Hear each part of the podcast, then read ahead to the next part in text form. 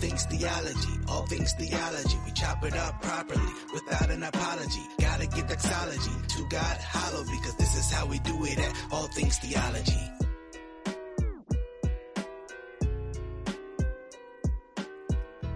Well, grace and peace, grace and peace, guys. Welcome back to another episode of All Things Theology, where I'm your host, K Dub, and today we're going to talk about arguably one of the most biblical doctrines that I believe in, that you should believe in, that the Bible teaches. But before we get into that, make sure you like this video, subscribe to the channel, and as always, click the notification bell so you can be aware of when we drop good content. So, like I said, we're going to be talking about the Trinity. I have a special guest, no stranger to the to the uh, podcast. But before we get into that, a word from our sponsor. This episode is brought to you by Trisha Ramos Real Estate.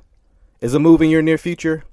Did you know Trisha Ramos is a local realtor in DFW and can actually help you in all 50 states across America? Maybe you have heard of her or Fish with Trish segments on the Way of the Master Radio with Ray Comfort and Wretched Radio. As she fished for souls, now she is listing and fishing. Contact today if you like to list your home and have her help you fish for a new one.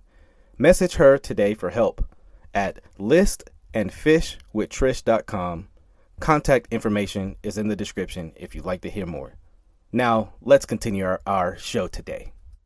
So, yes, we will be discussing the doctrine of the Trinity. Let me bring on my guests. No stranger to the show, no stranger. Man, we've I was uh, looking on his channel today, and I was like, remember we debated some old crazy Arminians back in the day, and my buddy, my friend Rick Caldwell. How you doing, man? Doing well, brother. Yourself? Doing good, man. So I know we've been talking for some time, and after addressing some some heretics that shall not be named as of now, we we uh we we started to come to the same conclusion that even a lot of people who believe or confess the doctrine of the Trinity are confused about the doctrine of the Trinity. When I when I did my little video of uh, "He that shall not be named," uh, responding to his video about the doctrine of God, a lot of people in the comment section were like, "I would love for you to do a video on the doctrine of the Trinity." They, they, there was some still some confusion, right? And so, I I hit you up and say, "Hey man, would you like to join me?" And you were very eager to do, which I was glad. And so um, yeah, man. Uh, let, let's let's let's start off with this so before we get into the information. Why why is the doctrine of the Trinity important, and why why should we why should we have some some grasp of the doctrine of the Trinity? That's a very good question to start with, uh, brother Chris. The doctrine of the Trinity is the very foundation of the Christian faith. Without an affirmation of the doctrine of the Trinity, you don't actually have the Christian faith. Why do I say that? Because the very Christian faith deals with the relationships between the Father, Son, and the Holy Spirit and their redemptive work of mankind. And so, without the affirmation of the Trinity, you don't actually have the God that's revealed in Scripture throughout redemptive history.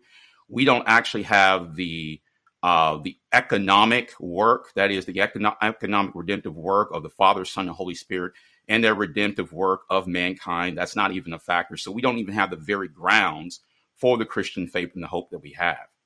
Because the hope that we have stands up on the shoulders of the triune God.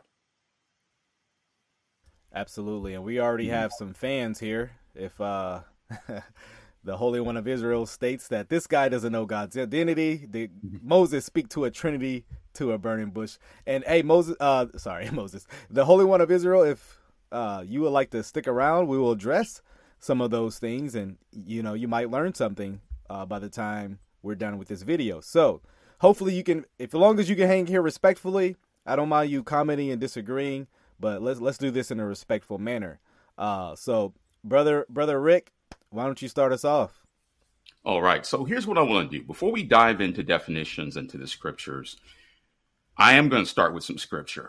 Truth be told, part part of the issue here when we deal with this doctrine of the Trinity, this is a really important, crucial topic, is that we need to be fully engaged, our complete persons. And so scripture tells us in Matthew 22, 37, and Jesus is talking here, he's and he said to him, You shall love the Lord your God with all your heart, with all your soul, and with all your mind. And so, part of the reason why I'm starting with that verse of scripture is because we want to be fully engaged in this. This is not something where we are just looking at from the heart or even from what we do from our bodies, but even our minds must be fully engaged in this. God created us with a mind.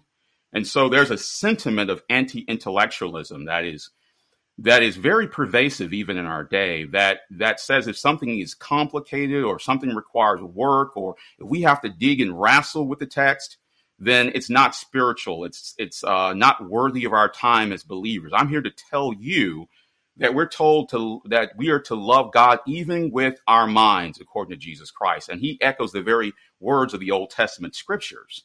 And so as we prosecute this topic today, our minds must be fully engaged. Now, I want to give you another quote from Mike Riccardi. Uh, he is actually, I believe, a professor at the Master's Seminary. He says, The height of our worship will never exceed the depths of our theology. The heights of our worship will never exceed the depths of our theology. And so Chris was asking the question why the doctrine of, of, the Trinity is so important. Another reason is that it actually undergirds our worship. To know the God of the Bible is the very uh, foundation of worship. So we don't know who we're worshiping. It's going to be difficult to uh, give him proper praise and honor, right? So that's why uh, that quote from Mike Riccardi is very important. I'll give you another one from James White. James White says the deepest feelings and emotions evoked by the Spirit of God are not directed towards unclear, nebulous, fuzzy concepts, but towards the cleared, revealed truths of God concerning his love, the work of Christ, the ministry of the Holy Spirit. It makes no sense whatsoever in human relations to say, I love my wife while doing our best to remain ignorant of her personal likes, dreams, etc. You know, I can I can relate to that. Uh, Chris, we're both married men, right? And if I go around and I say, "Well, I, I love my wife and I desire not to know who she is," that ultimately demonstrates my lack of love or feigned love, rather, for my wife. Right. And so, uh, and I think you can attest to that. Like if someone came to me and said, "Rick, your wife." Is uh, four feet eleven. She has red hair, and she she wears five six uh, five six in women's shoes. And they may say my wife's name, but ladies and gentlemen, that's not my wife. Right. That's not a description of who my wife is. I know who my wife is. And and I'll give you another thing. There are things that getting married, you learn things, Chris, and, and, we all know this as married men. There are things you knew about your wife before you got married, and then there were new things you learned about your wife after you got married. We, right. we can all talk about that, right? And I'm not, and there's nothing, there's no negative here, but it's just about how we develop and grow in our relationships. And the thing is, the fact of the matter, that was still my wife but there were st- there were still new things about my wife that came to my attention that gave me greater appreciation for sh- who she is as my wife. Mm-hmm. So that's why I think the James White quote is very good. And that's actually from his book, The Forgotten Trinity. And later on, we can talk more about resources later. Right. Um, then I want to give you a quote from uh, John 4, verse 23. Jesus is talking to the woman at the well, and he says in John 4, verse 23, But the hour is coming, and now is here, when the true worshipers will worship the Father in spirit and truth, for the Father is seeking such people to worship him. Now, one of the things I want to mention about the word truth, especially the way Jesus uses it, you know, we're actually taking Jesus's words here, and the way John uses it, specifically in the prologue of John, in John chapter 1. He's not talking about truth in the sense of something error and something that's not error. The way that John typically uses uh, truth in his gospel is the revelation or fulfillment. So there's a fulfillment of how the people of God are going to worship.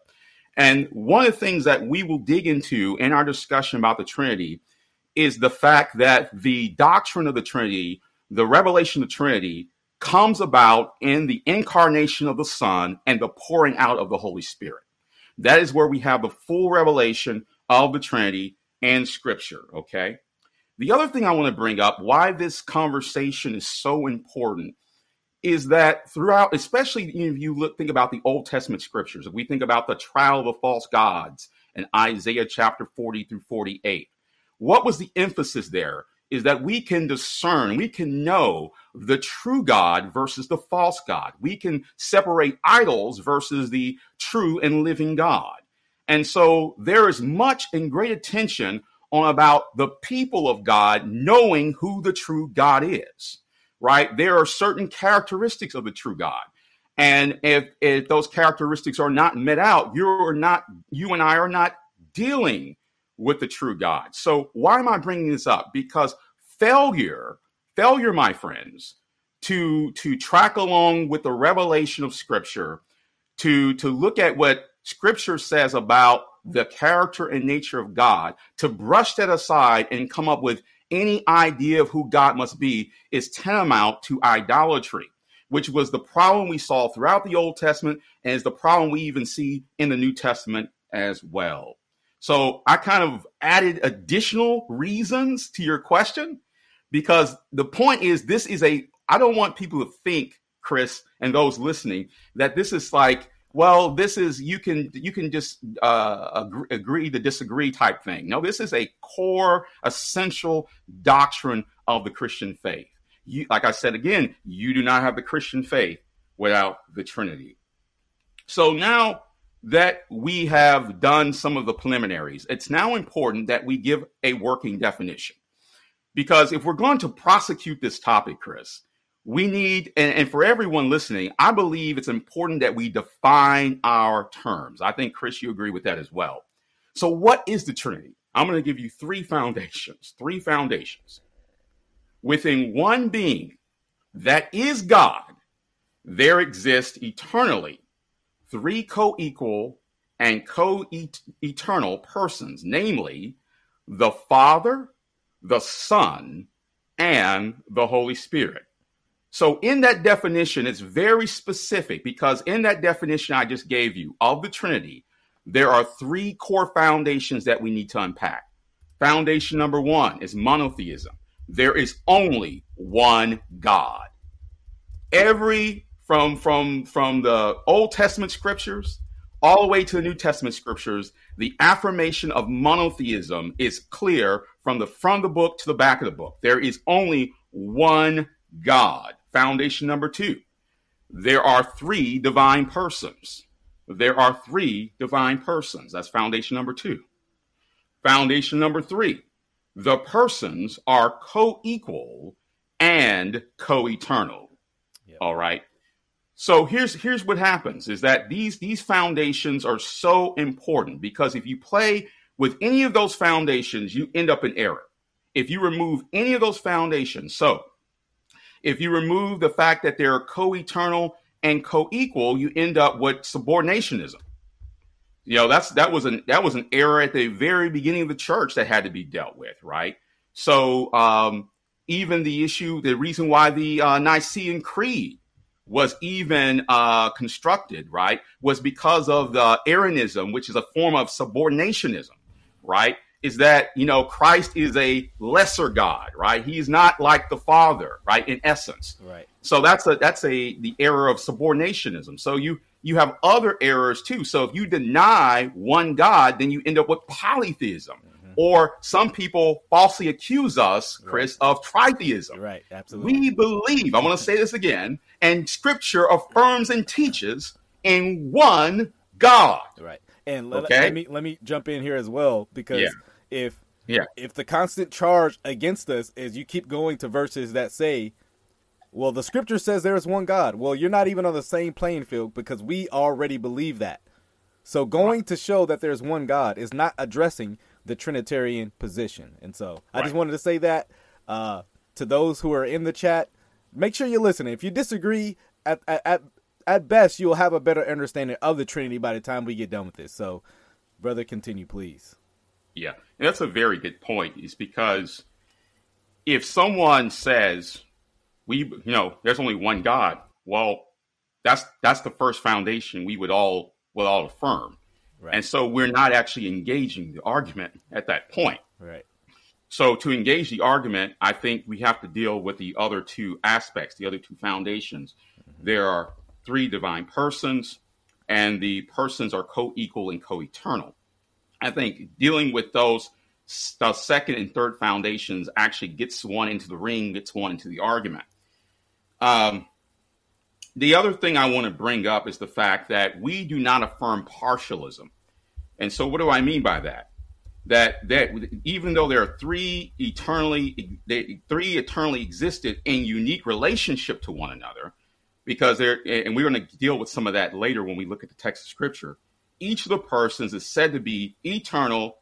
Each is said to be co-equal with the other as to their divine nature. They have the same essence, right? Yeah.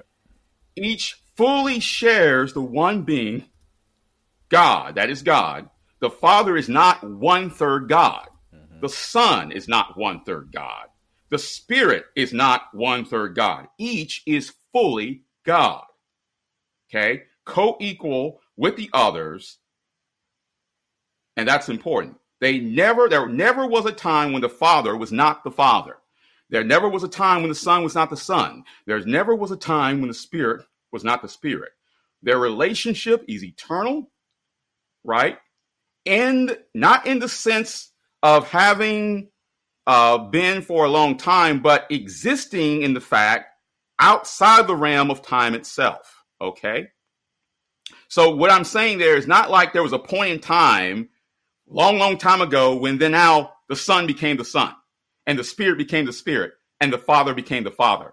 The Father was always the Father. The Son was always the Son. The Spirit was always the Spirit. Okay.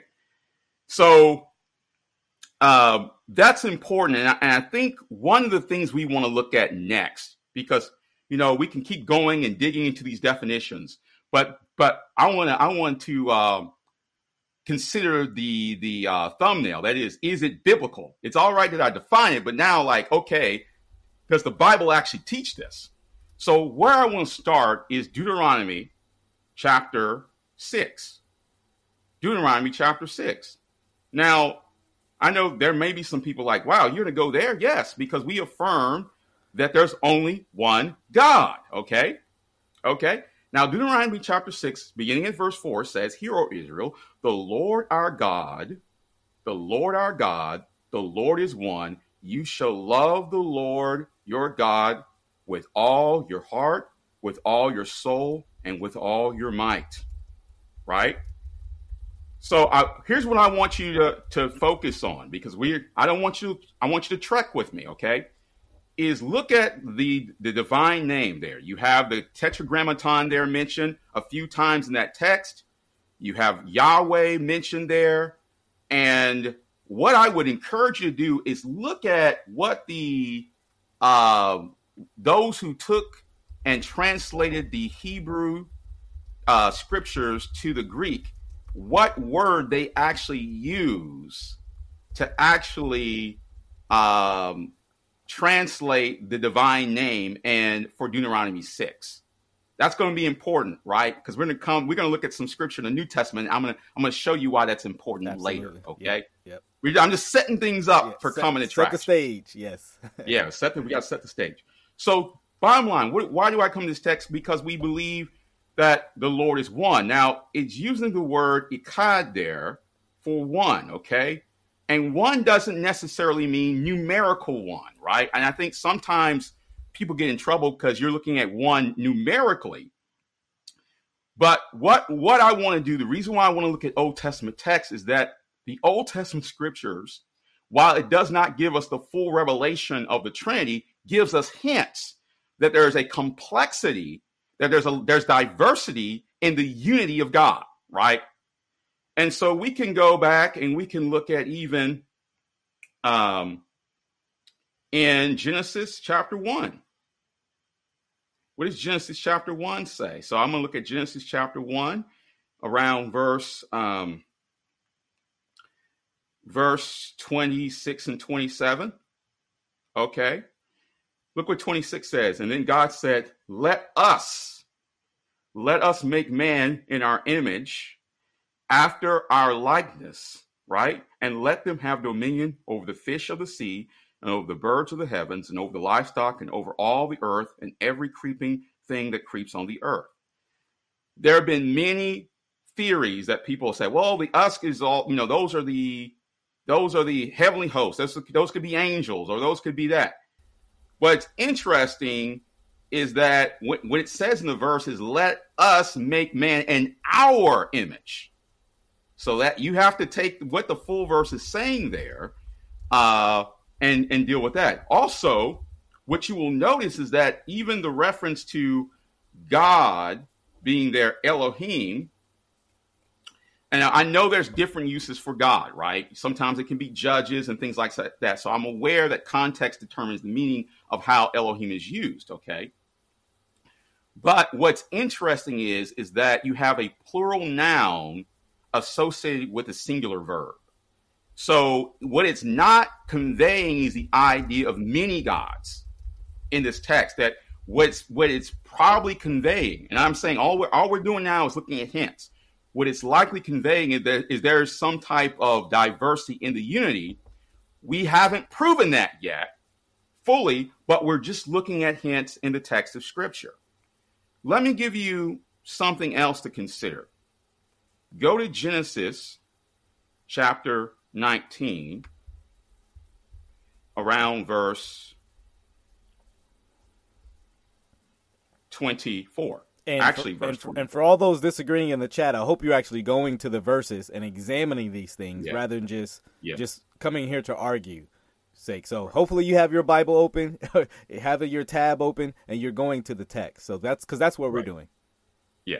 So what we're doing, we're not saying that the the here. I want everyone to listen up because if people say "Ah, Trinity's not there, Trinity's there. My argument, I want everyone to listen, is not I'm not saying that the full revelation of the Trinity is in the Old Testament. That's not my argument. All I am simply saying at this point is that there's indications in the Old Testament that seem to point to a diversity in the unity of God. That is, that Echad that we looked at back in Deuteronomy 6, there seems to be, we haven't got anything con- conclusive yet, 100% conclusive. There seems to be more than meets the eye. That's all I'm trying to establish right now. Okay. So I'm not trying to say this is the nail in the coffin. That's not what I'm trying to establish at this point. Okay. So if you're rushing and saying, I'm trying to prove that these verses are saying the doctrine of the Trinity, you're not listening to what I'm saying. So Right. follow along with the, with the argument. Look at ver- uh, look at chapter 19, verse 24. Now this is very interesting because earlier on, you know, um, there was a conversation with God and Abraham about the pending judgment of Sodom and Gomorrah. And the conclusion was, will not the Lord of all the earth do what is right? Will the judge of all the earth do what is right? Right? We know the, the dialogue. But look, listen, look here in, uh, chapter 19, verse 24. It says, Then Yahweh, one, one there, you see that? Rained on Sodom and Gomorrah sulfur and fire from Yahweh, number two, out of heaven. So we have one Yahweh on earth, on the in Sol- Solomon and Gomorrah, right on the ground, right, and there's another Yahweh in heaven. That is interesting, right? Very interesting. It just what it does is it makes us, hmm, there's something going on here. You know, so those are the things that I, I want to bring out and get us to think about and consider. Uh, That this this is actually a crucial point that I want those Yeah. who deny the Trinity to actually listen to what was just said because Yeah. you know oftentimes you know people just they they'll just go on their arguments but if you actually listen to what was said you have two distinct persons being associated with the being of Yahweh. This does not make sense in um, modalistic systems, in in other Unitarian forms, where you have two Mm-hmm. Yeah. distinct persons being described with the name, the being of God. And so I just want I just want to bring that bring that out c- with clarity so people actually hear what's being said. So Yeah, you you bring up something because the the problem oftentimes is that people approach the text and they presuppose Unitarianism. They say, well, all, Yahweh, Yahweh, singular pronouns, and they say, well, okay, keep reading. My my my uh my response to people is just keep reading. if you keep reading and you run across a text like that, you have to reconcile Unitarianism with a text like this. It's going to be difficult to, to reconcile that because you have Yahweh in heaven and Yahweh on earth, right? Two persons, as, as Chris said, are being uh, the the being of Yahweh is being ascribed to them, right? Very interesting, right? No conclusions yet. Right. Just looking at the biblical data. Okay. Another text we can look at. Another text we can look at is. Um, I tell you what, we can actually look at. Let's look at got so many texts here. Let's actually shift gears and actually I'm to I might come back to some Old Testament text, but I'm to jump to some New Testament text. Specifically, I want to jump to First Corinthians chapter 8. Let's just go right in. Let's deal with it. So read, and the reason why I want to go there is because we I could keep reading all these texts and and we could lose the fact we could spend 30 minutes going and lose the fact that I just started with the Shema. Right. So let's, I think it'd be worth our time and be edification for everyone to, um, to go ahead and look at what Paul says in First Corinthians. And what I want to do in First Corinthians, instead of reading verse 6, I want to pull out and look at the context, okay? because I think the context is going to be very helpful. Okay. Now I'm going to begin in verse 1. 1 Corinthians chapter 8, verse 1. Now, concerning foods offered to idols, we know that all of us possess knowledge. This knowledge, this knowledge puffs up, but love builds up. If anyone imagines that he knows something, he does not yet know as he ought to know. But if anyone loves God, he is known by God. Therefore, as to the eating of food offered to idols. So the issue is about food offered to idols. So that's the context here. We know that an idol has no real existence and that there's there's no God but one. Oh, you see that? So he's so right now Paul is setting up just like similar to what we read or looked at in Deuteronomy 6 4. Mm-hmm although there may be so called gods in heaven and on earth, as indeed there are many, many gods and many lords, yet for us there is one God, the Father, from whom are all things and for whom we exist, and one Lord, Jesus Christ, through whom are all things and through whom we exist. Now, what did I tell you? Let's see if you've been listening. What did I tell you to pay attention to back in Deuteronomy chapter 6? I said, look at that word Yahweh back in Deuteronomy chapter 6, verse 4, right? Which is divine name. And what did I say? I said, what if you look at the Septuagint, which is the Greek translation of the of Hebrew text, or Hebrew Bible, when the translators got to the divine name, what Greek word did they use? Kurios. Does anyone know? No, I know sorry, Chris knows. Sorry, sorry. sorry. they use kurios, right? Kurios. What is word is is the apostle Paul using here in verse 6 for Jesus? Or kurios as well.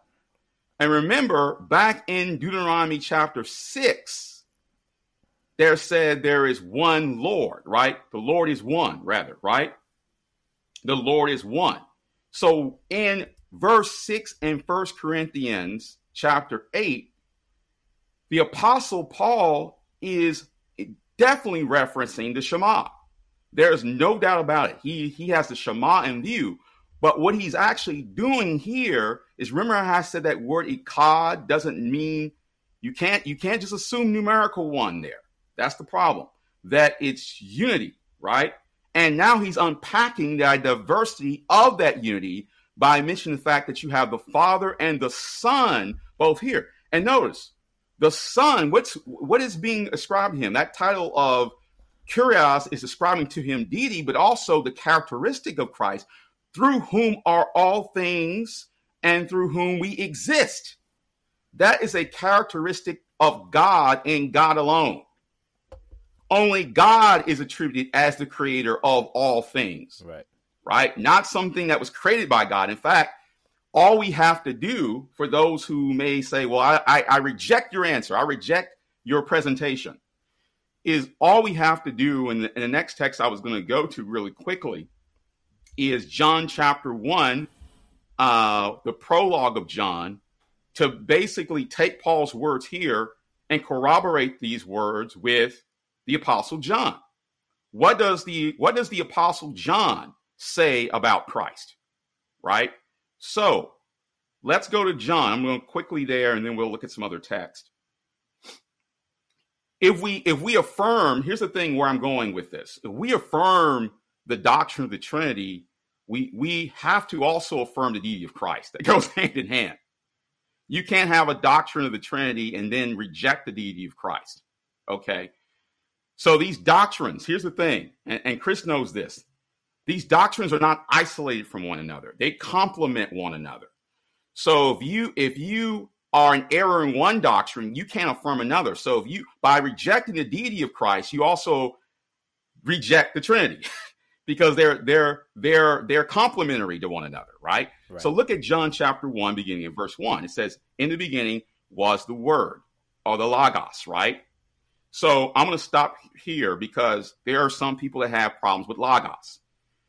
In Greek thought, in ancient Greek thought, the Logos was the impersonal ordering system of the universe, of the cosmos. But for the Apostle John, the Apostle John being a God fearing Jew, okay, not a pagan, he would he would not make logos an impersonal ordering principle okay? And we're going to see that just by reading. And the word or the logos was what? With god right? So right here you have logos in pro theon, right? So you actually have that word pros here is the idea of the word being face to face or in a face to face relationship with theon, okay? Which refers to God, right? And here's the critical in the third part of this verse, and the word was God. You see that? And the word was God. This is critical because whatever this is not saying the word is the father it's not saying that it's saying the word is of the same quality of whatever the father is. Right. So and uh, not to be overly technical here but what you will see here is that uh, the way that greek construction is laid out you have what's called a preverbal uh, nominative right construction that basically indicates that this is basically telling us the quality of the word, not saying the word is equal to theon. So that, that's very, and we want to dig into that more, we can, but that's essentially what John, and he's very careful. In fact, if John wanted to say that the word is God, that's essentially how some people would say, well, the word is the Father, right, or something like that. He could have he could have removed uh, the definite article uh, in front of the uh, logos, he could remove that right. if he wanted to do that, and they would be equal to one another, right? Uh, but he didn't do that in order to uh, keep the construction that to show the quality of the word, the quality of the logos. But I want to keep reading. Verse two: He was in the beginning with God, right? Now some people will say, see, got you. The beginning there means that, yeah, they were there whenever beginning started. But I already said that in our definition that we are not saying that God here, nor the word who is of the same quality uh, of God or theon here, um, had a beginning, right? So as far back, the whole idea, if you look at uh, uh, was, is in the perfect, I believe the perfect tense um, imperfect tense. I'm sorry. So the whole idea is is that that aim there is as far as you can stretch back time. If and it's hard to grasp because we're finite creatures. As far as you can go back, the Word was there and the Father was there. That's the whole idea that's being expressed. So when beginning started, whenever that is, was, God was there and the Word was there. All things, this is the point I'm trying to get to as I correlate this back to 1 Corinthians 8 6. All things were made through him. Now, who's the him referring to? The Word. And without him was not anything made that was made. So we have a category distinction here. There's a category of things that were made, and then there's another category of things that are not made. The word clearly described here is in the category of not made. Because if he was made, then we have a problem, right? Because look what the verse says all things that were made through him, and without him was not anything made that was made. So that would exclude him because he's the one who made the things that were made. You follow that? So he's not in the made category. Okay? Other verses would attest to that as well, but this is a good text right here. So notice this is only something God can do. And as we see here clearly in this text, that the quality of God is attributed to the word. Now, if I go on down to verse 14, because some people might say, well, who is the word? Well, what does verse 14 say? We go down to verse 14, and the word became flesh and dwelt among us, and we have seen his glory, glory as of the only Son from the Father, full of grace and truth. Right? So we have, we now, if you if you were ever in doubt, to the identity of who the Word is, the Word is the Son who is Christ. So I'm, I'm connecting the dots back from 1 Corinthians 8 6 to John 1 and following. So I, I think that's pretty clear there for those who are trying to, if you want to try to make a category between, well, the Father's God, but but Christ clearly is not God. No, they're they both uh, share, share the being God. That is what the scripture affirms here. And that's what why we need to look at all of what scripture says. Real, real quick, real quick, Rick, uh, your, your, I don't know, your camera is like turning the lights on and turning the lights off. I don't know if, if that could be fixed, but just, just want to let you know, uh, it's not that okay. big of a deal. We can, we can hear you. How, how am I now? Yeah. How am I looking good. now? Looks good. Uh, let's just see if it uh stays. So okay. as of, as of now, it's good. So yeah, let's let's keep let's keep it going. Yeah. Okay. We'll press on. So, um, what we also need to consider is that their text. You know what I want to do? I- am going to try something. I'm going to um, I'm going to turn off one of my mics, and maybe that will help the situation. Okay. Yeah, try that. Let me do that. Just give me a sec. And and allow me to say this because I, I see a lot of the the arguments are really elementary arguments because they're, they're not even understanding what we're saying because I'm still seeing comments saying, Where is Trinity in the Bible? we are laying out the. Con- no one's saying Trinity, the word is in the Bible, but the concept. Yeah. Those are two different things. Where's Bible in the Bible? Where's. Right. There's so many things that people believe in so, show me substitutionary atonement right. in the Bible. Show me uh, the hypostatic union. I mean, yeah. so many things that you many people affirm yeah. that conceptually the Bible does emphatically teach. So let's let's lay off of the elementary arguments here. So can, can I can I address that? I think yes, that, absolutely. I, I think that's worth, worth to address, and I, and I like how you tacked the, tacked the issue there, uh, Chris. Is that what people will often do is is attack it by saying, well, the objection is is that if the word is not in the Bible, then it's a false teaching. We can't affirm it. Okay. So the way it normally goes is that that word Trinity is never in the Bible. Okay. Um, it's therefore it's an extra biblical word. And if somebody came to me and says the word Trinity in the Bible, of course I would say the word Trinity is not in the Bible. But that's, that doesn't preclude the concept of the Trinity being taught in the Bible. For example, uh, there are a lot of things that are not in the Bible. The word Bible is not in the Bible. right. For example, right? Uh, the word uh, omnipresence is not in the Bible. The word omniscience is not in the Bible. But we would not, we would not deny the omni. Well, we live in strange times.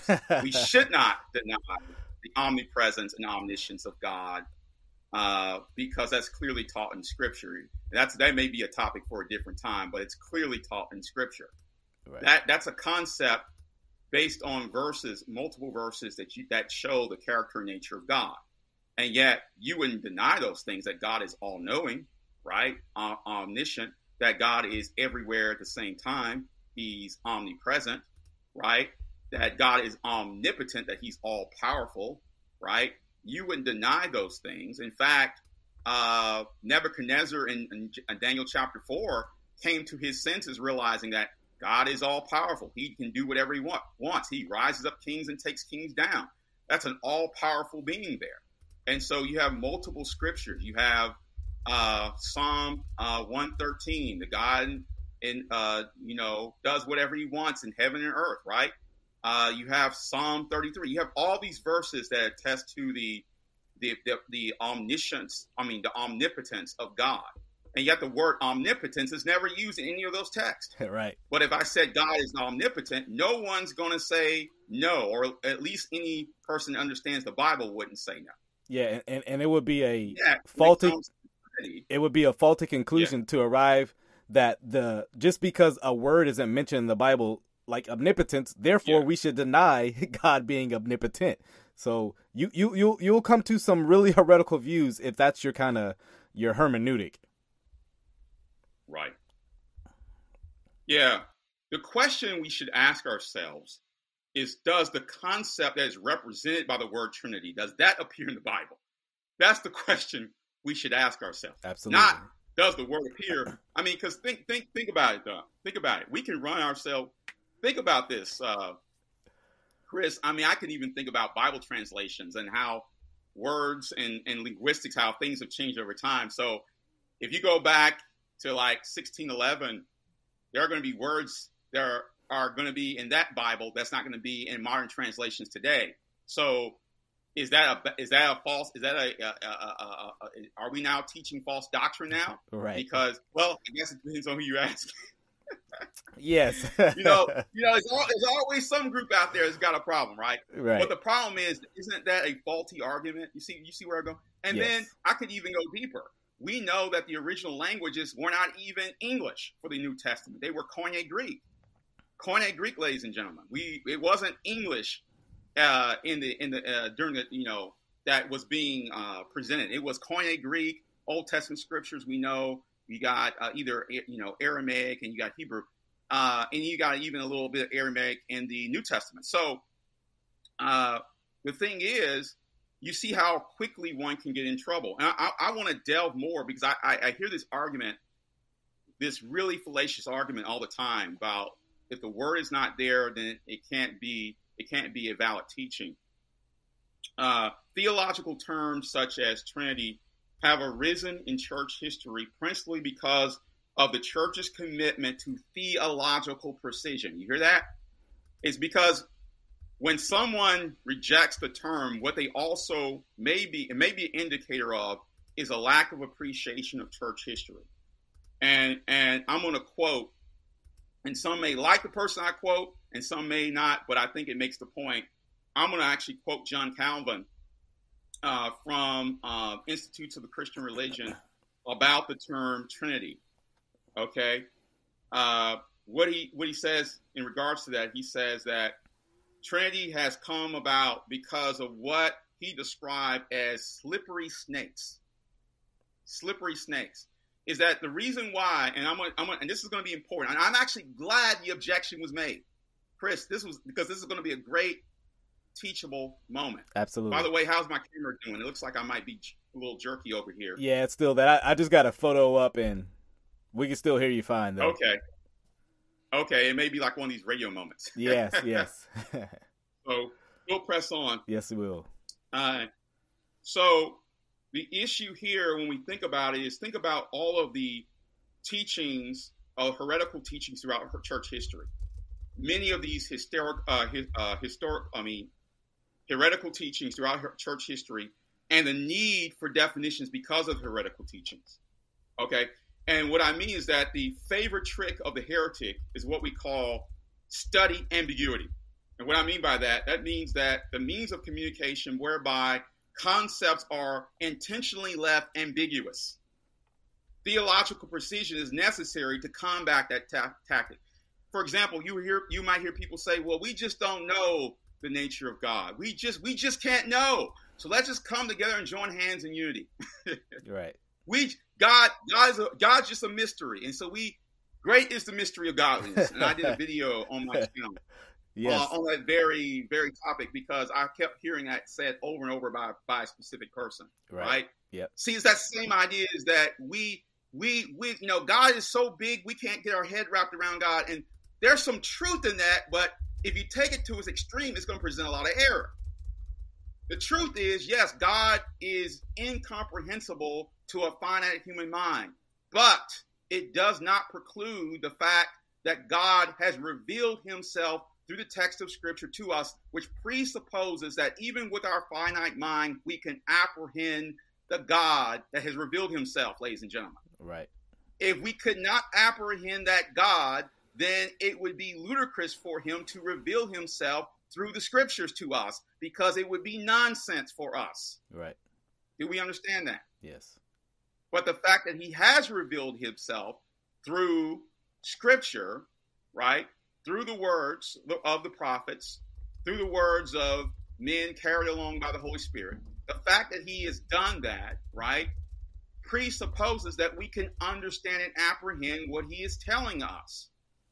Does that mean we have full comprehension of a in, e, eternal, infinite being? No, and no one should be arguing that. In fact, when someone goes there and says that we can't, based on that, know anything about God, that actually slaps God in the face because it's the God of Scripture that desires for us to know Him. In fact, everything from Romans 1 that talks about He has revealed Himself to us and what He's created and what He has made so we're without excuse, and even uh, what, was called general revelation, and also special revelation through the Scriptures presupposes that we can know who God is. I think I, I think I said my point. yes. okay. So uh, I, I will also say that uh, I will say a little bit about the Protestant Reformation. Um, the Protestant Reformation of the 16th century, um, and I will say that regardless, there may be some here in your audience that may have certain feelings about the Protestant Reformation, but I think it's a good point. I think it illustrates a point here. The Pro- Protestant Reformation of the 16th century was a contrast between studied ambiguity and theological precision. The basic issue of the Reformation concerned the grounds of our justification. Is our justification grounded in a righteousness that uh, that adheres uh, within us, or a righteousness that is imputed to us? That's the question, right? That is, is our righteousness within us or from God? The controversy came down to one word: imputation. The reformers objected to the Roman Catholic teaching, saying the only way any person can be justified is to have the righteousness of Jesus Christ imputed or transferred to his account. See, why, why am I bringing up this? Is this off topic? No, this is very much on topic in, in regard to the uh, recent objection. Attempting to resolve the dispute, many people, check this out, many people suggested that the two sides should simply say we are justified by Christ. But my question is, what does that mean? Yeah. what does that mean you are justified by Christ? They said that since Roman Catholics and Protestants agreed that people are justified by Christ, everyone could hold hands, singing hymns, pray together, and stay together. This proposed statement was so ambiguous that people who believe they are justified by the infusion of righteousness of Jesus and people who believe they are justified by the imputation of righteousness of Jesus could agree on it. You hear that? However, these two views of justification are as far apart from each other as the East is from the West.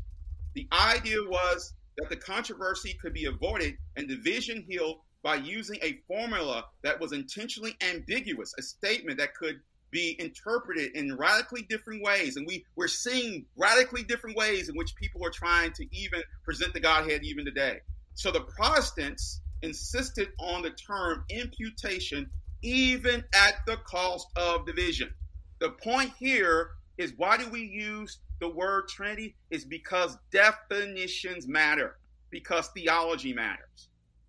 And if everyone just came to the text and in a perfect world rightly handled the text of Scripture, then we wouldn't have to come up with this term uh, Trinity to, to stake out our position. Right. But because all one has to do is look through church history and you will see the twisting and contortions of what the Bible clearly teaches, which necessitated people clarifying and defining terms in such a way to militate, militate against these heretical views. Yeah, this is this That's is a, why we have these terms. yeah, this is a good point. Um, you know, I I was talking to a brother in the Lord who, uh, you know, he he didn't want to use the doctrine of the Trinity, even though he he didn't want to use that word, even though he believes in the concept. And I was encouraging him to use that word because I said define God. I told him to define God, and he said, "Well, God is Father, Son, Spirit." I said, "Yep," and the motives would agree with you. So will the so will the uh, polytheists. And, and the point I was getting to him, if if we we aren't able to use vocabulary that we describes and wraps up our belief, we'll have to end up for the next thirty minutes to an hour explaining what we believe about God rather than just giving a, a short summation of what's already been defined and, and fits that theological vocabulary. And I think you would agree with that. Yeah, and I give a great illustration, and I'll get back to text. You remember in Judges chapter, Judges chapter twelve, there was a skirmish between the uh, uh, Gilead, Gilead and the soldiers of Gilead and the soldiers of uh, Ephraim, and the and they came up with a test to know who was uh, truly on truly Gilead and who was really a spy. Yes, yes. And the test that came up is to say a specific word, and Yes. that word was Shibboleth. yes, Shibboleth. That's right. But the problem was, you remember that the uh, the soldiers of Ephraim could not pronounce the word, That's right? right. That's They right. would they they would remove the H from the word, and that would indicate that they were not of the soldiers of Gilead. And the orders was to slay them immediately, right? That was Right. the test. And so Trinity is just like our just like that, right? It's our it's our way of making distinctions, important distinctions. And just like you were talking to that individual about encouraging the use the word, we need to make those distinctions because distinctions are important. Okay? Absolutely. All right. I hope I didn't veer too off far off course, but I think it was worth venturing down that corridor in light of some of the statements that were made. Okay. So I, I want to go back to the text of Scripture. Once again, the doctrine of the Trinity affirms the reality that the Father is God, and no, and most people would say, "Hey, yeah, I, I, I can track with you. The Father is God, no problem there." Some people on this that are listening in may have take issue with Jesus being God, right? But they're gonna when they do that, they're gonna have to take issue with Scripture. They're gonna have to take issue with Scripture. Such, for example, let me go to a text of Scripture. Let me go to John. Well, I already went to John 1. That should be a nail in the coffin. But if you need more, I have more for you. Go to John chapter 17. I love this text. Absolutely. So Jesus is considered by many the high priestly prayer of Jesus Christ. He's coming to the end of his, his earthly ministry and he's praying to the Father. Okay?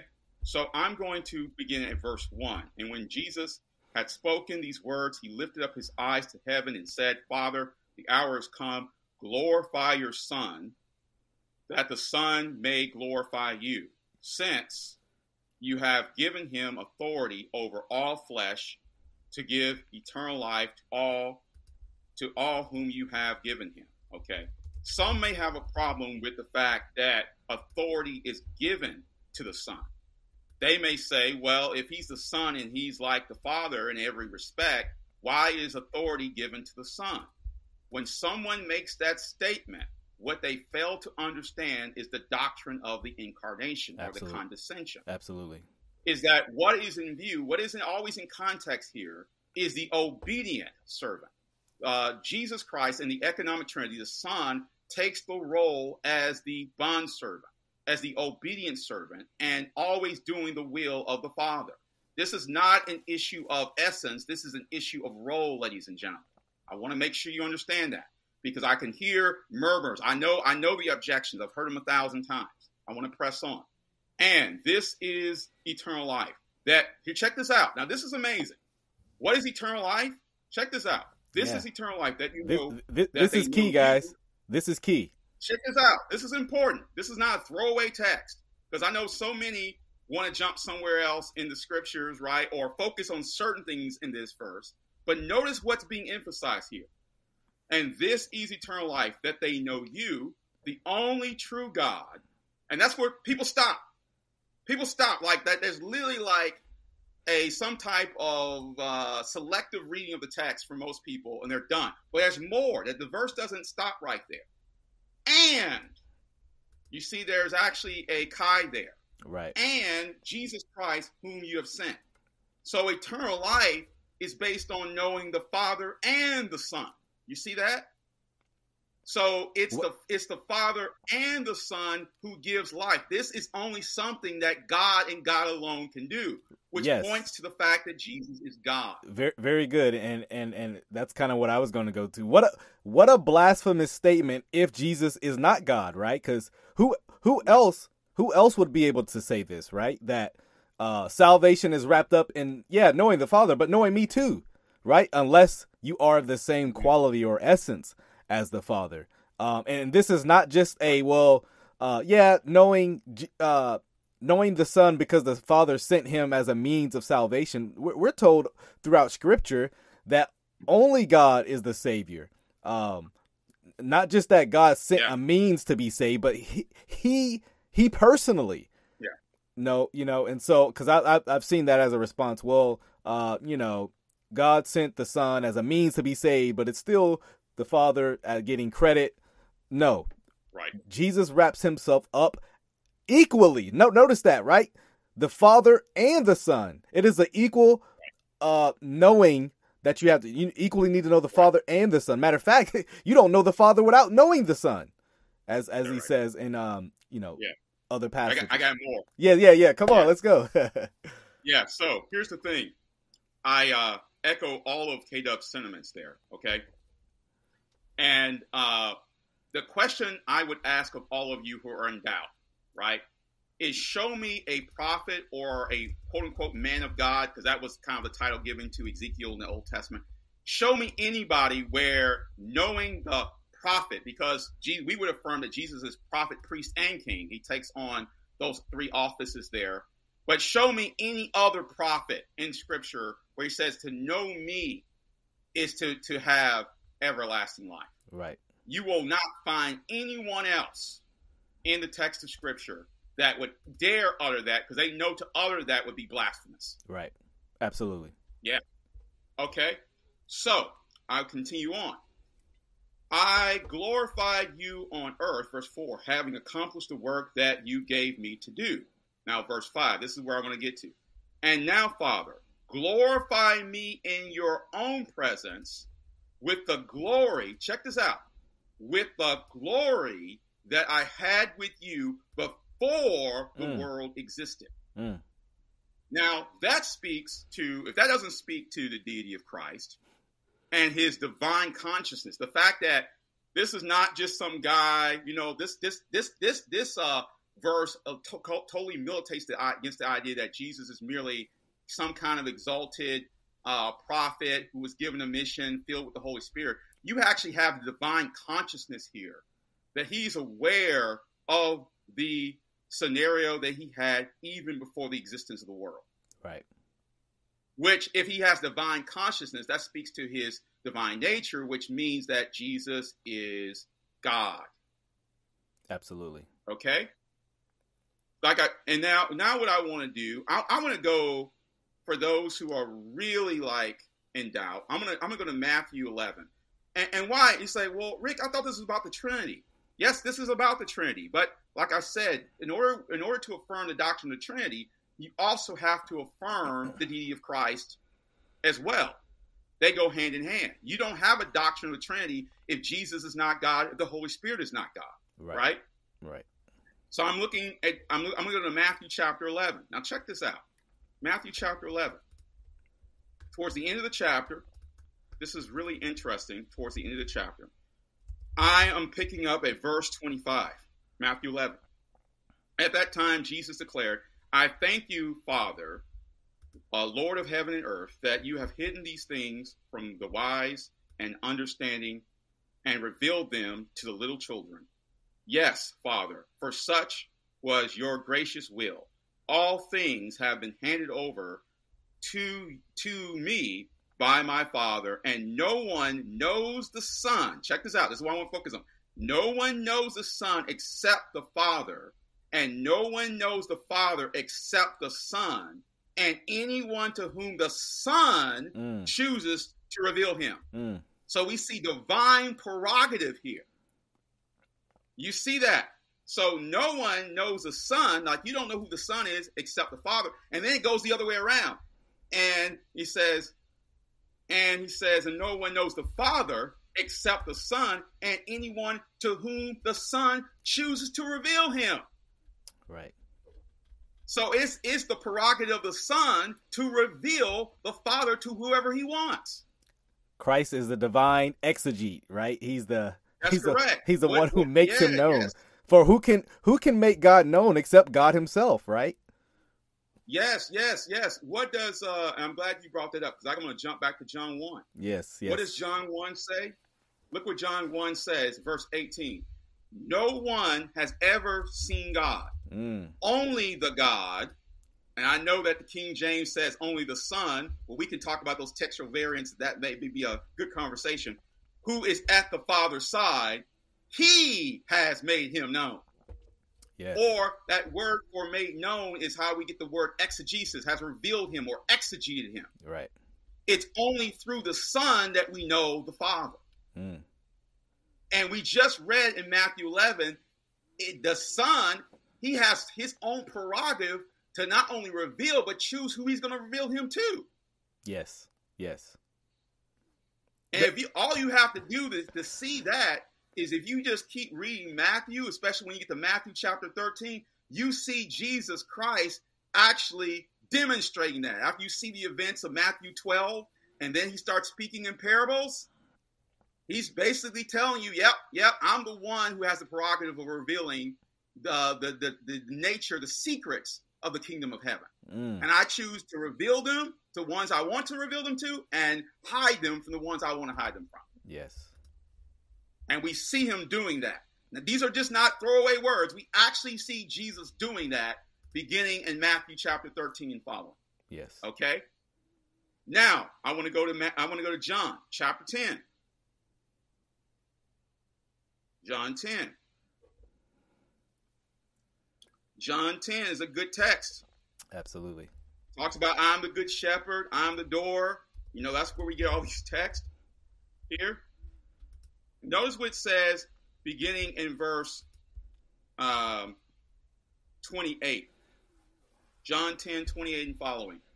I, that's referring to Jesus. He's saying, I give them eternal life, and they will never perish. Now, think about this. Think about if Jesus it can't do what he's saying he's doing, right? He's declaring, right? Mm-hmm.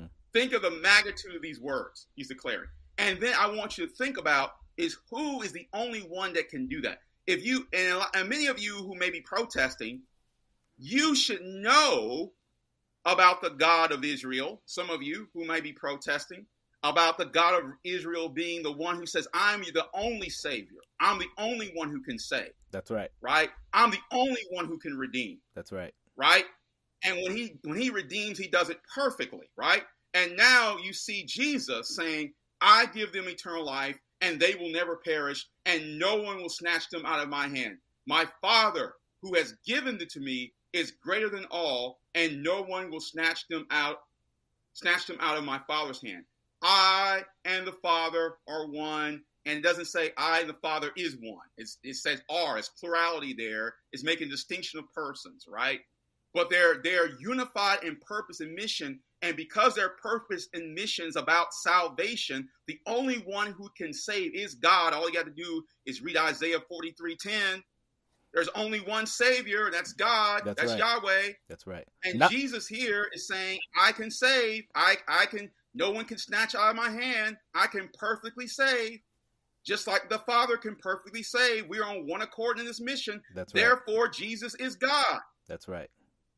Not just a means that the Father or God uses, right? Because Yeah, this, God, is, this is not God Himself, here. yeah, not not not just a human Yeah. agent that is just Yeah. uh Yeah, divine like, you know, but God Himself is said to be the Savior alone. That means He doesn't Right. send someone to do His dirty work. He He does the work, and Jesus. That I mean that just demonstrates that the Son is God, like the Father. Yeah. So I want to do something. I'm going to go back to the Old Testament scriptures.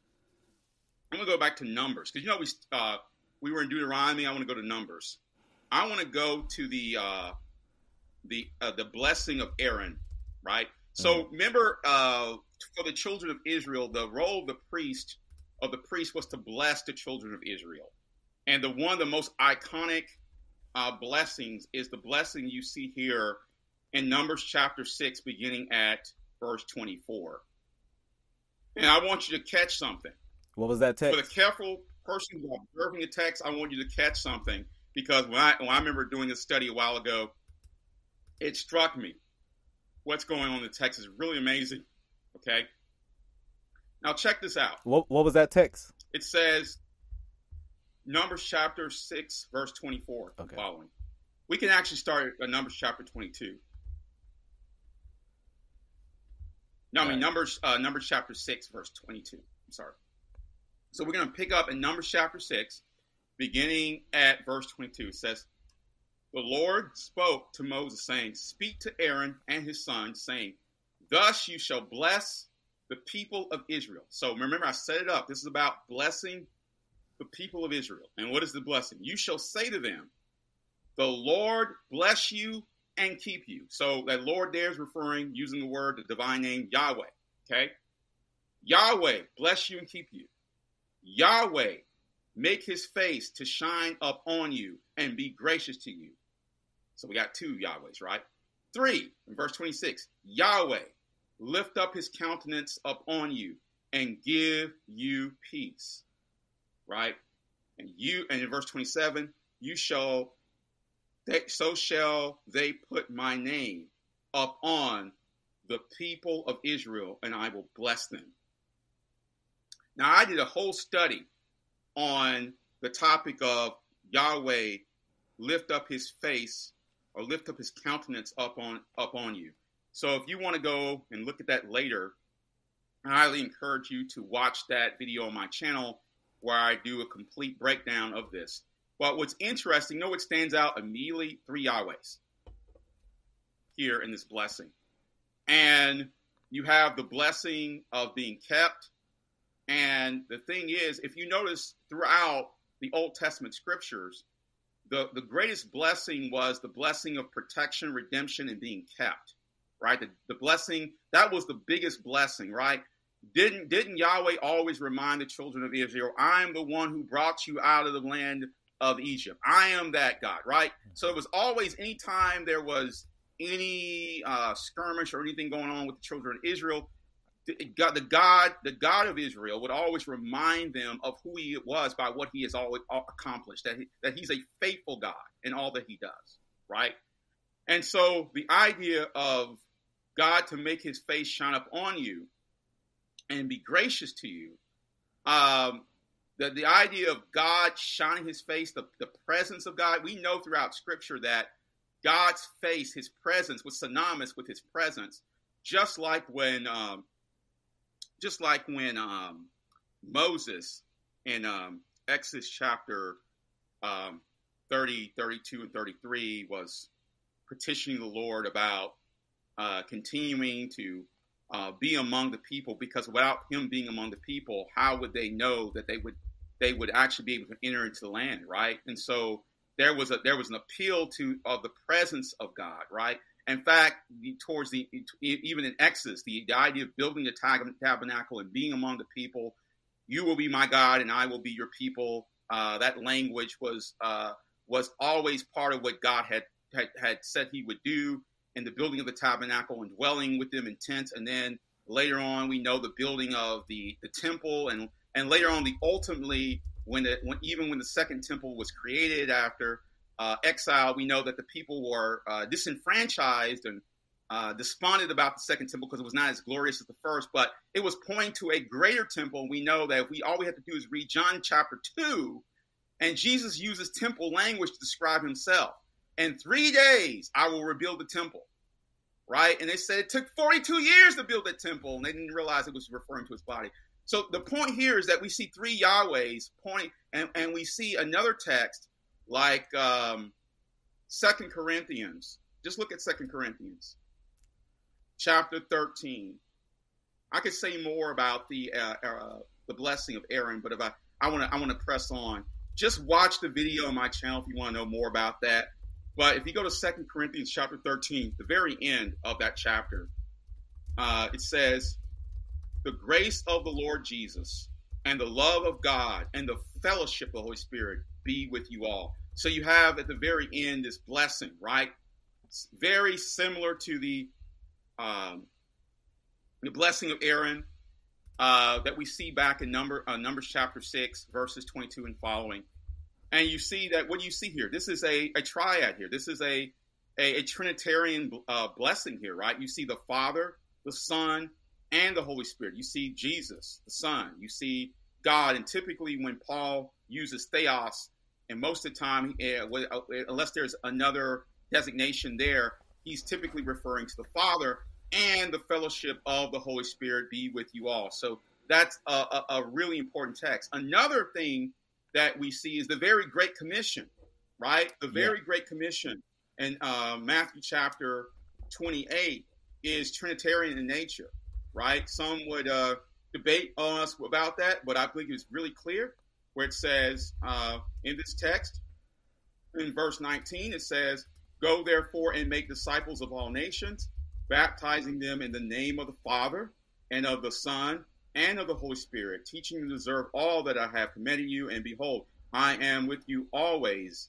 to the end of the age. So you see, even in that text there, we see the, the, the Trinitarian formula, even in that text, uh, the Father, Son, and Holy Spirit being on display. And I know that there's people that try to say, well, this was added later, or uh, they might point to people like Eusebius, and Eusebius had like a, he was referring to a shorter uh, formulation here, but all that tells me is that you haven't done your homework with Eusebius because Eusebius sometimes uses a smaller, uh, shorter formulation, but if you read his text, I'm talking about looking at church history, you'll see he has a longer formulation as well. So I've, I've heard all kinds of theories as to why people think that this is not a, an original text here. What I also will hear people say, this is sadly, is that there is like this um, um, um, Hebrew uh, version of the New Testament scriptures that precedes the Greek text, right. or something of that, or, or I don't know if you've ever heard that. Before, yeah, I've heard that. Chris. Yeah, but these are all theories that have ne- never been substantiated. Right. What has been substantiated is the fact that we have thousands and thousands and thousands of extant manuscripts, all pointing to the fact that it was the uh, Greek text was the the principal text was the the text of the the New Testament scriptures. Um, the other thing I want to bring out, and I think this is critically important too, is that some people may say, well, Rick, I, I hear what you're saying, but God does not change. You know, they'll point to Malachi 3 6 and say, well, God does not change. And so you're what you're what you're emphasizing is a God who changes. I would I would protest and said, no, we're not emphasizing a God who's changed. We're emphasizing a God who's revealing more of himself over time. And that's why I want to present the concept, the biblical concept of progressive uh, revelation. Even, even this is not that I or Chris or anybody else that affirms the doctrine of Trinity, we're not trying to throw this on top of the Bible. This is the revelation of the Bible. And I can show you in a few places really quickly where we can get this concept in the Bible of the idea of progressive revelation. And I would say, and Chris, we talked even before we started, you know, you, when you read Genesis, right? In fact, if when you read the promises that were given to Abraham, let's just start with that. We're, we're given promises, but but are we given how they were going to be fulfilled starting in Genesis 12 and following? Are we are we given that, those details? We're given some of the details, but we're not given the, the full fulfillment in Genesis 12 and other passages uh, referring to the uh, Abraham, the promises given to Abraham, right? So, but we're given we're given greater fulfillment as we continue to read through Scripture, right? That's just one example, right? So I'm going to read a text. I'm going to go to First Peter chapter one to show you that the idea here is not trying to reconstruct or do some type of revisionism in regards to the, of the God of Scripture. It's to show you that the God of Scripture reveals more of Himself over time. Mm-hmm. So I'm going to go to First Peter chapter one, verse ten, and I want to preface this by saying what I said before that the doctrine of the Trinity, and I hope you remember what I said, that the revelation of the doctrine of the Trinity comes to through its fulfillment, the revelation comes to a fulfillment in the incarnation of the Son and the pouring out of the Holy Spirit. I know I said that earlier, but I want to repeat it just in case someone forgot that I said that. So I read verse 10 Concerning this salvation, the prophets who prophesied about the grace that was your that was to be yours searched and inquired carefully, inquiring what person or time the Spirit of Christ. Now, if you I'm going to pause right there because the Spirit of Christ is referring to the Holy Spirit because the Holy Spirit testifies about Christ. It's the Holy Spirit that glorifies Christ. If you want to know more about what the Spirit of Christ, why why that title is being used, and why it refers to the Holy Spirit, I highly encourage you to look at my video entitled "The Spirit of Christ" on my channel. Okay. Yes, please do, it guys. That was a that was an excellent video on on the topic of what he's talking about. Please check that out. Uh, and yeah. make sure you follow yeah. uh, Rick Caldwell's channel. I'll post it in the link. Yeah. Inquiring what what person or time the Spirit of Christ in them was indicating when he predicted the sufferings of Christ and the subsequent glory. So so right now you you have the prophets prophesying about the Messiah, about what Messiah's life would be and what he would endure and the sufferings he would face right? We we know that. All we have to do is go back and look at various texts of scripture. Uh, we can look at various prophets, and we can see that all throughout the scriptures, talking about the life, prophesying about the life of the Messiah, right? But check this out. Verse 12, it was revealed to them that they were not serving, they were serving not themselves, but you and the things that have now been announced. You see that? So you have a prophecy, and now you have things that have now presently been announced to you through those who preach the good news, we're referring to the gospel, to you by the Holy Spirit. So this is not some contrivance, this is by the Holy Spirit, right? Sent from heaven, things into which angels alone to look. So this even raises the bar because even the angels, we talked about the prophets, but even the angels are, are, are contemplating, speculating about how is the plan of uh, redemption and salvation throughout redemptive history going to be fulfilled? So this raises the ante even high, even to the angels, right? Right?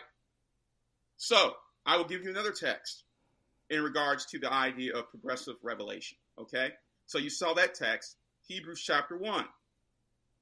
Hebrews chapter 1. Yeah. Beginning in verse 1. Long ago, at many times, in many ways, God spoke to our fathers by the prophets, echoing what I just said and read back in First Peter chapter 1. But in these last days, now the question is, when did the last days start? Well, all you got to do is go and read First Peter chapter 1, and we know the last days started at the coming of the Son. At the coming of the Son, that was the beginning of the last days, right? According to First Peter chapter 1, around, around verse 20 and following, okay?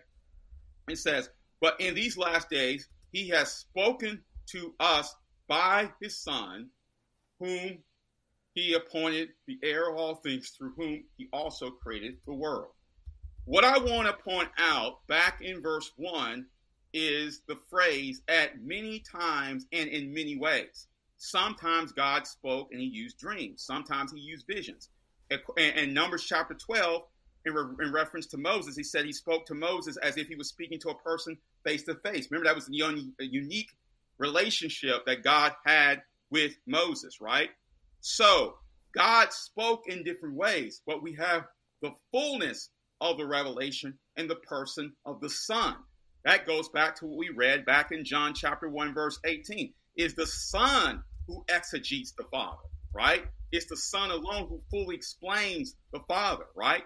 And in the explanation of the Father, we also have the fuller revelation of the nature of God. That's why we, I said earlier, the doctrine of the Trinity is revealed to us through the incarnation of the Son and the pouring out of the Holy Spirit.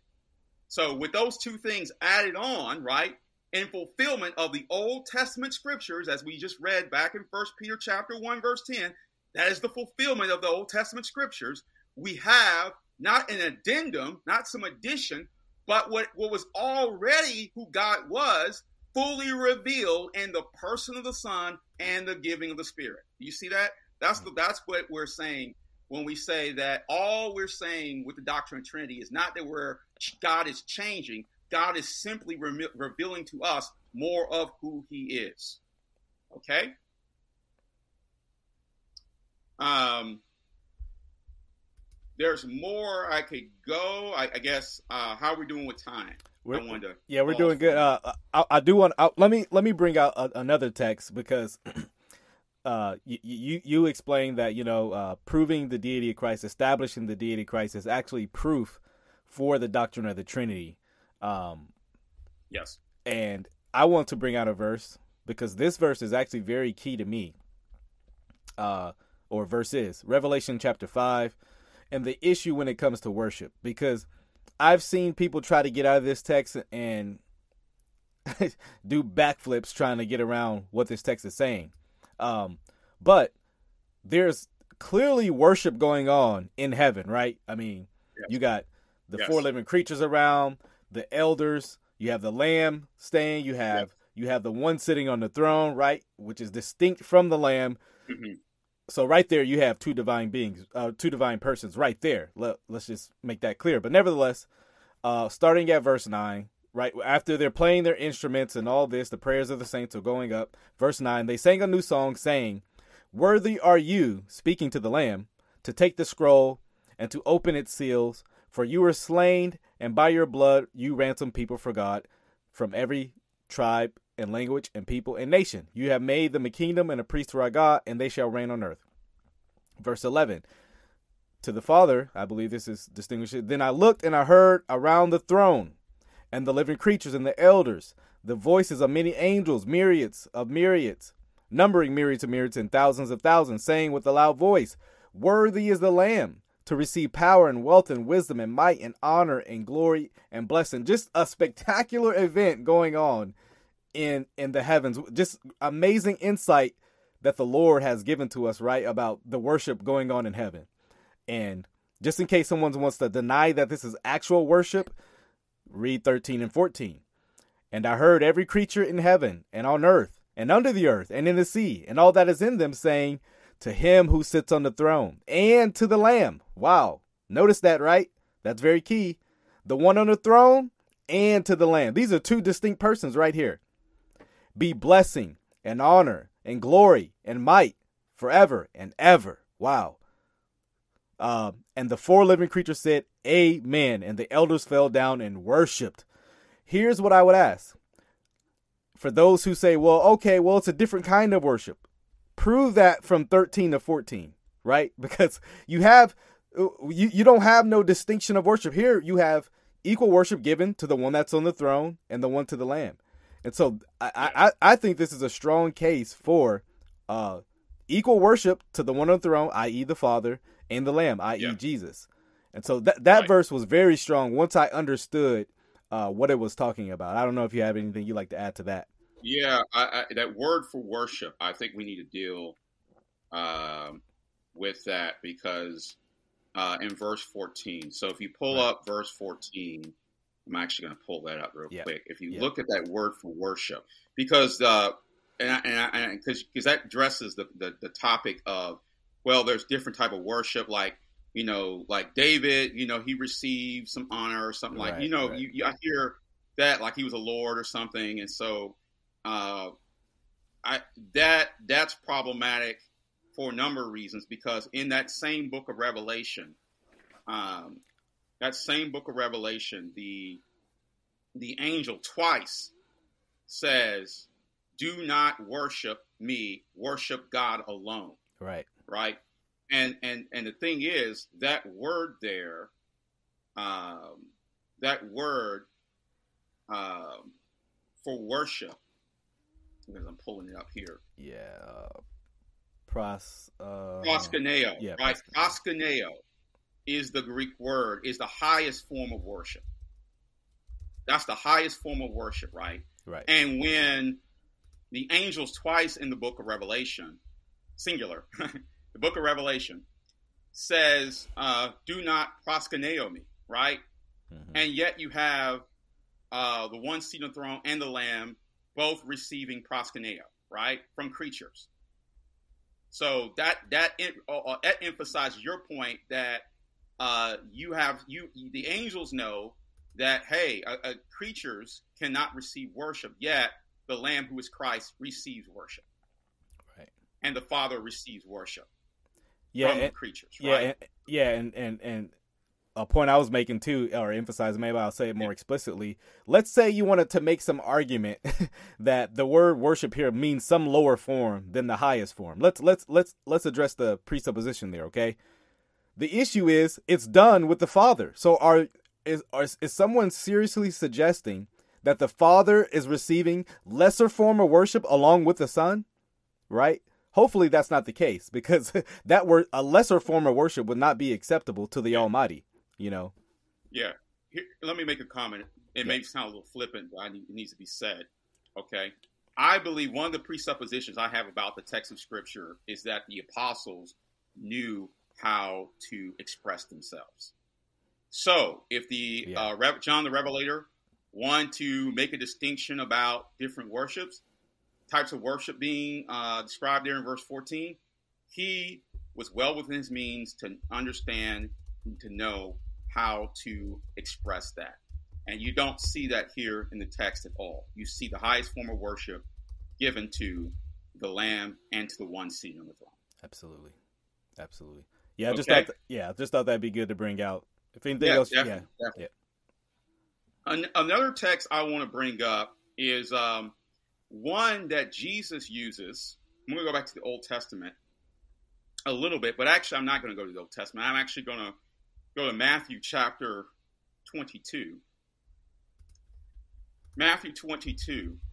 So, if everybody's been tracking along, I hope you've been following. We've already established that according to the text we've looked at, that Jesus Christ is of the same, he has of the same nature, the sons of the same nature qualitatively as the Father. We've already established that from various texts. We already established that the, fa- the Son was with the Father before creation. We've already established that from various texts. We already established that the Son saves just like the Father can save. We've already established that from various texts. You see what I'm doing here? Mm-hmm. So I'm looking at the hundreds of evidence here from the text. All right. What I also want to do is keep pressing the issue here for those who are still unconvinced.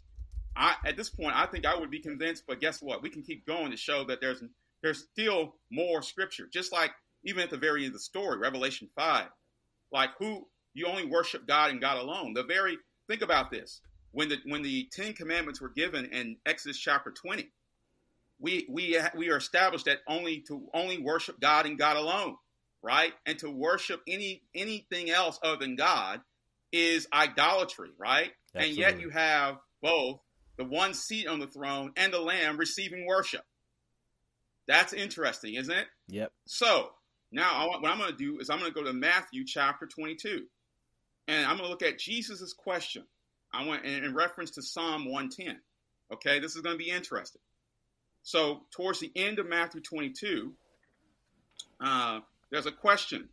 So you have um, you have um, let me pick up here. See.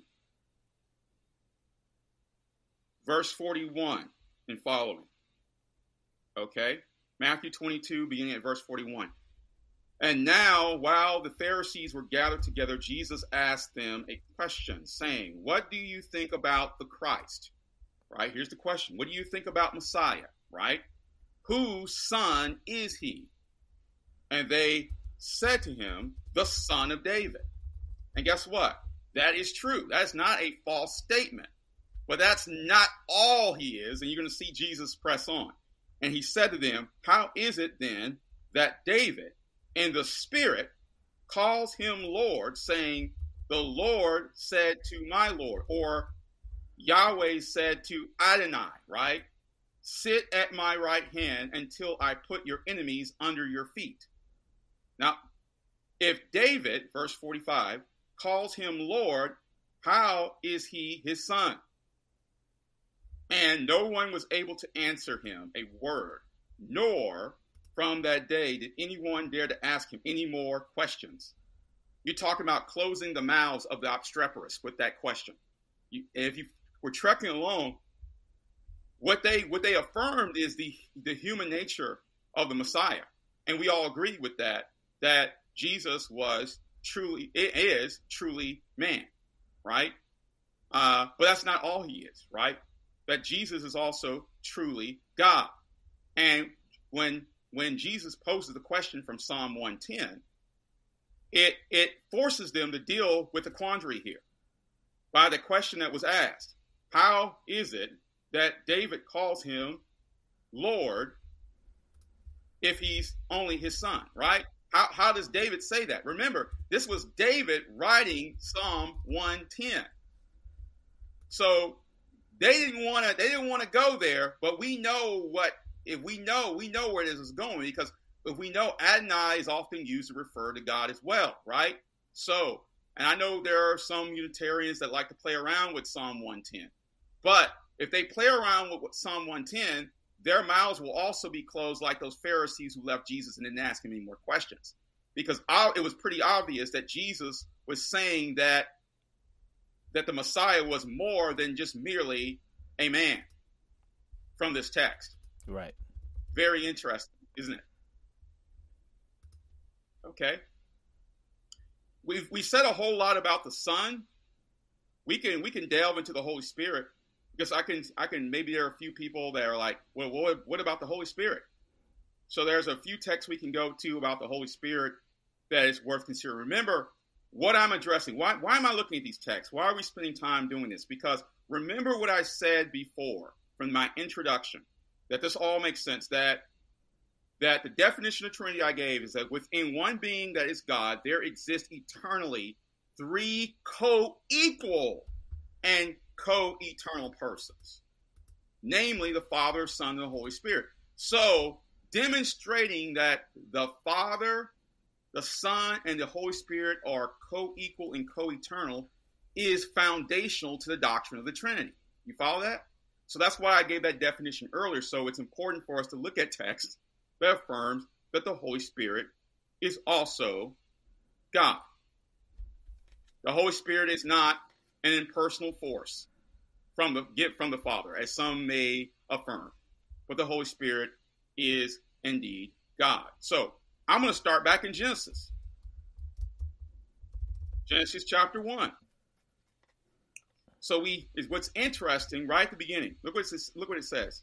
In the beginning, God created the heavens and the earth, and the earth was without form and void, and darkness was over the face of the deep, and the Spirit of God hovered over the face of the waters. So you have the presence of the Spirit of God even in the beginning, you know, even in the beginning here, you have the presence of God. So there's a distinction made between the Spirit and God here in this pericope, in this section of Scripture. Okay. So I'll go on. So I can even go to Psalm 33 6. For the Psalm 33, I'm looking at just Old Testament passages right now. Psalm 33 6. What does Psalm, Psalm 33 6 say? Okay. Psalm 33 6 says, And by the word of the Lord the heavens were made and by the breath of his mouth all their host. So remember, creation is an act of God, right?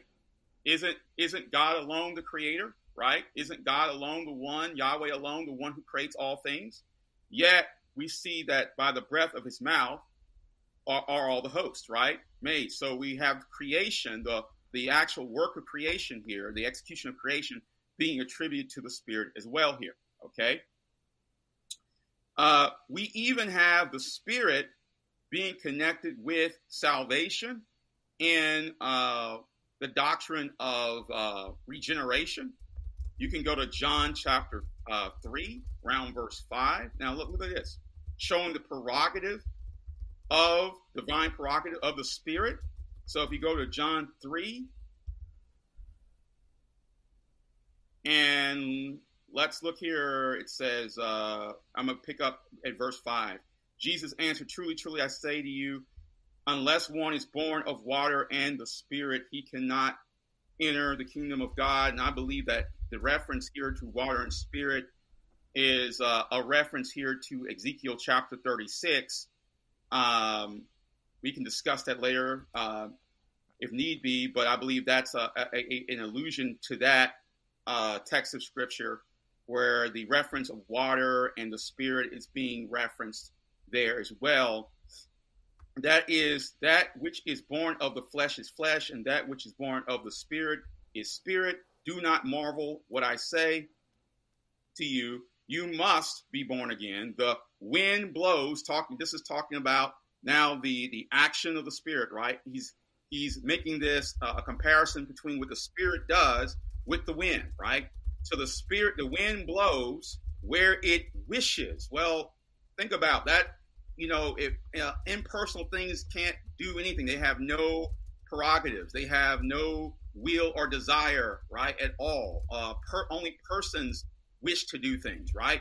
So, uh, and you hear its sound, but you do not know where it comes and where it goes. So it is with everyone who is born of the Spirit. So we have that text there that shows the Spirit. Another good text is to look at Acts chapter 5. Mm-hmm.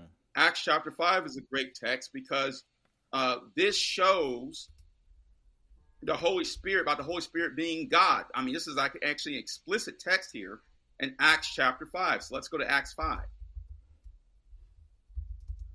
Remember, I said that the doctrine, I want to make sure everybody hears what I said. The doctrine of the Trinity is revealed in the incarnation of the Son and the pouring out of the Holy Spirit. I want to keep making that point here. Okay. And, and I'm going to pick up at verse 1. A man named Ananias and his wife Sapphira sold a piece of property, and his wife, knowledge, with his nice wife's knowledge, he kept back for himself some of the proceeds and brought only a part of it and laid it at the apostles' feet. But Peter said to Ananias, Why has Satan filled your heart with uh, your heart to lie to the Holy Spirit and to keep back for yourself part of the proceeds of the land. And while it remained unsold, uh, did it not remain? Uh, did it not remain your own? And after it was sold, was it not at your disposal? Okay. Why is it that you have contrived this deed in your heart? You have not lied to man, but to who? God. So it connects the Holy Spirit to being God. I hope you follow what's going on here. Because back in verse 3, it says, You've lied to the Holy Spirit. And then verse 4, he says, You've lied to God, right? So that's a great text to show that the Holy Spirit is synonymous with the being God. Absolutely. Okay? So that's that's really clear there. I mean, so people will say, well, you know, it's it's God using his the power using some imper- a personal force or something like that. No, uh, you can't lie to impersonal things. You can right. only lie to persons. Let, right? let, let me uh, let me give like a overarching, heavy yeah. scripture, throwing scripture at people to show other things you can't do to inanimate yes. objects.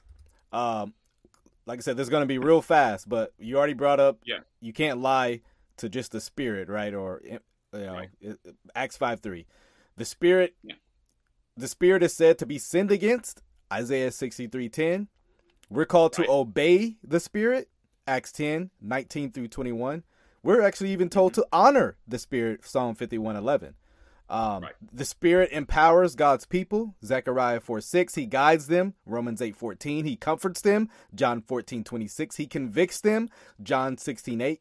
He teaches them, John 16, 13. And he restrains sin, Isaiah 59, 19. And he gives commands, Isaiah 8, Acts 8, 29. And there's so much more we could we could delve into. Yeah. It's it's it's it's amazing.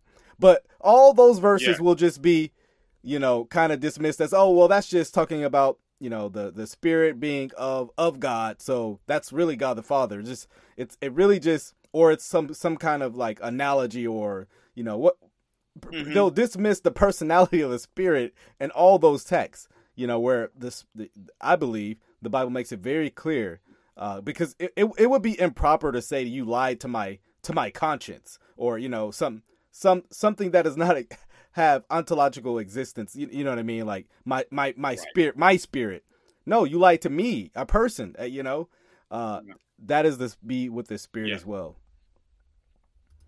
It is the Holy Spirit that that gives the, the the gifts according to His prerogative, right?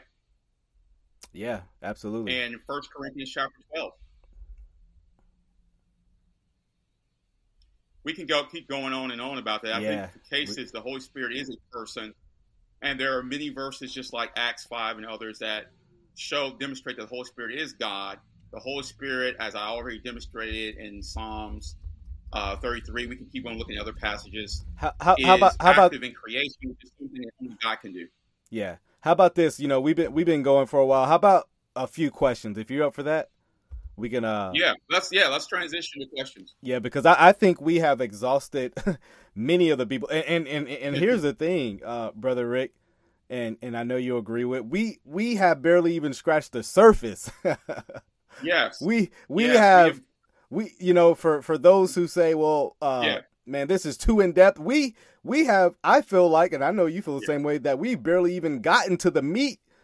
Uh, yeah. or, See, the point here, point here, brother Chris, is that there are so many verses that shout out the fact that this is a biblical doctrine that we can keep going and going and going. It, it's not like it's a. This is not a hidden doctrine. This is not some obscure doctrine that you have to be some type of you know special theologian somewhere and oh you know unless you have certain certain uh, you know theological knowledge you just can't uh, ascertain this doctrine no the fact that there are so many verses that speak to all the foundations that we've I've laid out in my definition is the reason why this is a biblical doctrine. It's not Absolutely. some obscure thing. It's not something hidden somewhere under a rock, buried somewhere. It is it's shouting from the scriptures essential.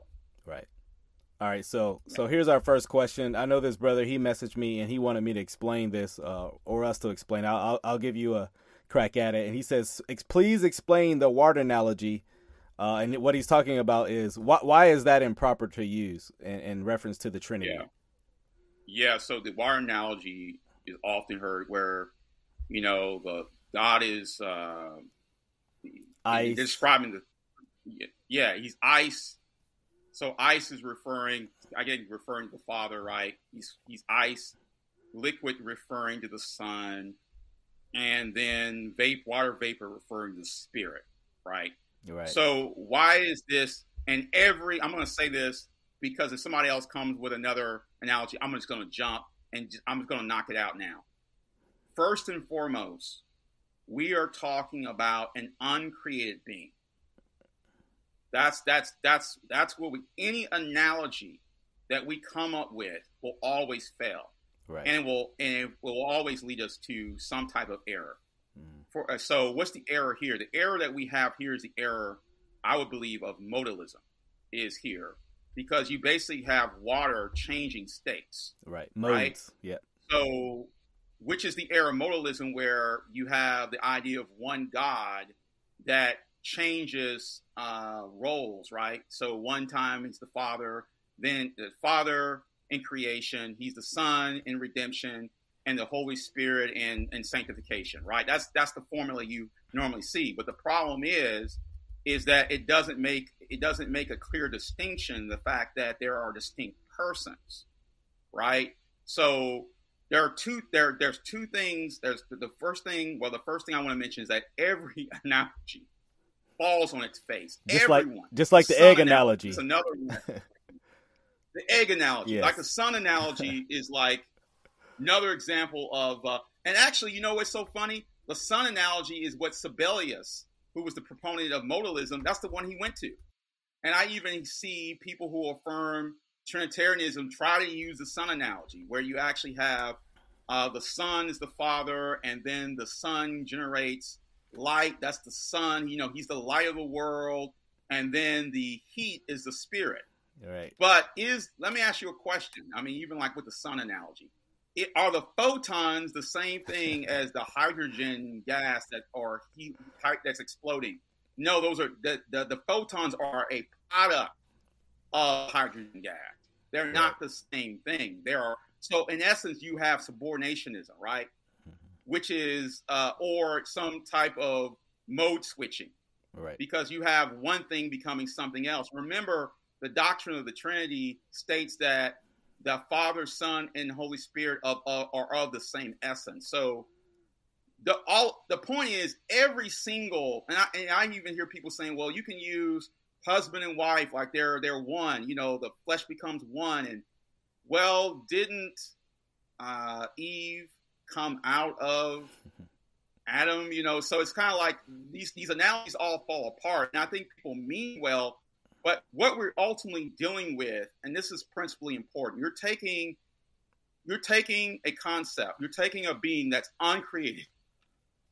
And anytime you apply something in the created order, you will always fall short. Right. The doctrine of the Trinity is not about how do we perfectly understand God, because we don't. The doctrine of the Trinity is what has God revealed to us, and with our finite minds, how we have apprehended what He has revealed according to the work, the Scriptures. Absolutely. And and that revelation came about. I want to say it again through the incarnation of the Son and the pouring out of the Holy Spirit. We've addressed something similar to this, but I'll ask it again Okay. just for those who are new here who haven't heard our answer prior. But Robert Baker asked a question Godhead is in the Word of God, right? Why not just use what's in the Scriptures? What say ye, brother?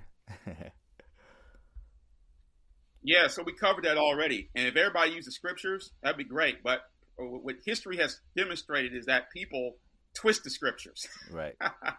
people, the fact, I don't know if you heard this earlier, the one who asked the question, is that the reason why we need definitions because the definition separates truth from error. Uh, the definitions point to the, the biblical doctrine of who God is as revealed in Scripture versus the counterfeits. That's what it does for us.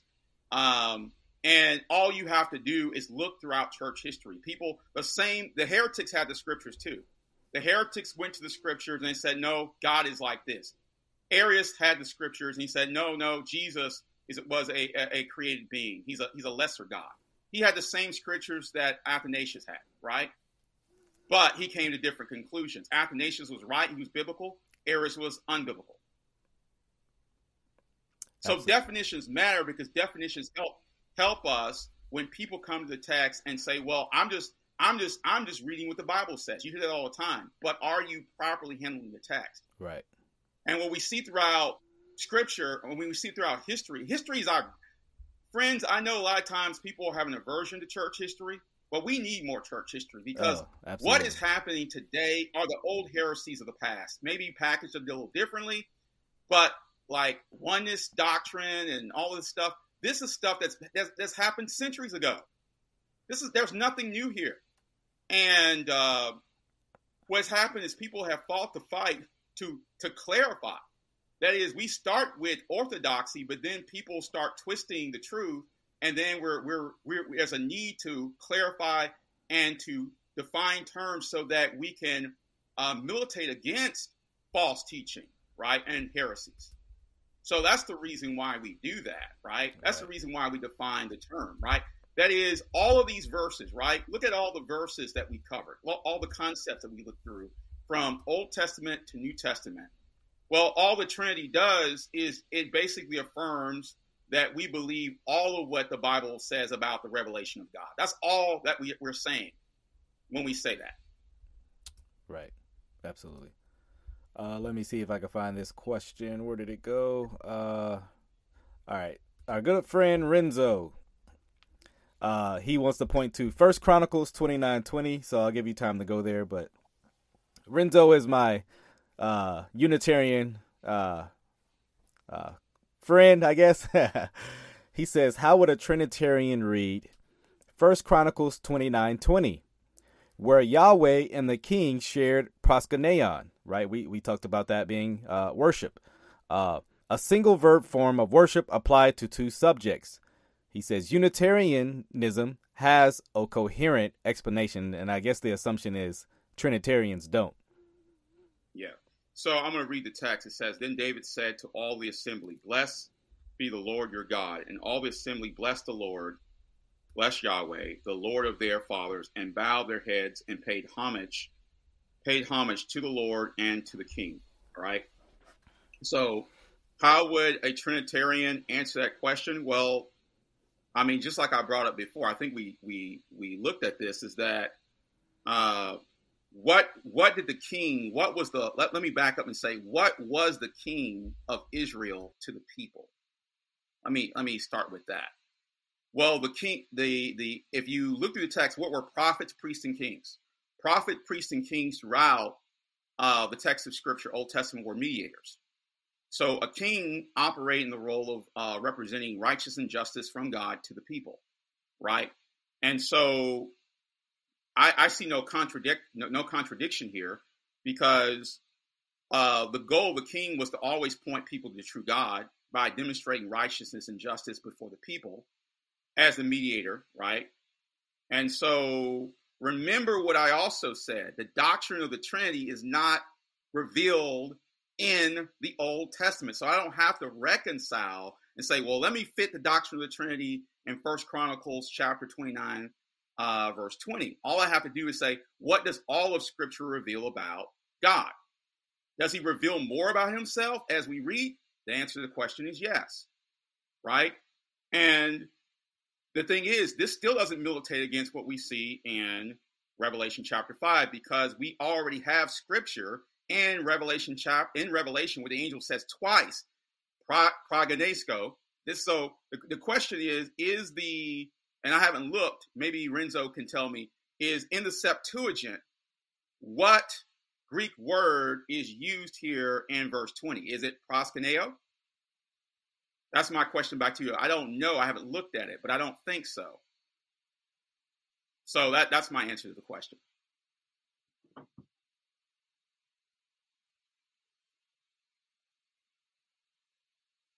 You still there? Hello? Oh, sorry. Can you hear me? Hello? Can you hear me now? Sorry, yeah. my bad. I had me muted. Yeah. Uh, another thing to consider is that Revelation five is in heaven. Uh, the the yes. angels are participating. The whole matter of fact, the whole world yes, right. is participating. So so Yeah. even then, the, the the I would argue it's a, a greater uh, form of worship, and so um, Yeah. something else to consider as well. Uh, mm-hmm. I m- most people. Uh, let me see. Uh, yeah. Okay. Here we go. I'll ask this question. The Orthodox Moor says, "Is there a single prophet or apostle, and I'm assuming single apostle in the Bible that teaches the doctrine of the Trinity in the way you understand it?" Uh, uh, uh, let me say this. Yeah. Let, let Yeah. me before before I allow you to answer. I- I'll let you answer it. I'll I'll kind of attack the presupposition behind the question. Is Yeah. we don't get a single we don't get our single uh, doctrine or concept from from one prophet or one apostle. Let me let me just say that That's right. we get it from the whole or totality of scripture, right? Sola scriptura and tota scriptura, right? It's I- I've seen I've seen some comments in the chats. Well, we just need to follow our doctrine from the Book of Acts only. Well, God didn't only reveal the Book of Acts, right? We have now this may make some people mad, but oh well. We have sixty six books in the canon, not one, not one verse, right? We got to look at all the scripture, and so I just want to say I think that's important. I'll let you respond to to it again. The question is: Is there a single yeah, prophet? Kind of echo your whole thing. Is that Okay. we, we, we don't do this thing where you go, you go to one verse or one person. What we're showing is the not only are we showing that you have to consider all of what Scripture teaches, is that we're we're showing consistent revelation across different authors of Scripture. Correct. Is that I'm not I'm not hanging my hat on Paul. I'm not hanging my hat on just Peter. I'm not hanging my hat on, on Paul. I'm hanging my hat on all of what Scripture teaches. Yeah. And so that's that we in fact every doctrine work that's sought, every doctrine requires that we look at all of what Scripture teaches on the doctrine. In fact, um, one of the rules of proper proper hymn the Scripture is that you go to the text where the doctrine is being taught. So remember, what were my foundations? My foundations were there's one God. Did I go to Scripture that affirmed that there is one God? Yes, I did. Uh, the, the found, a foundation too was that there what that there are three persons, right? Um, there are co-equal and co-eternal, right?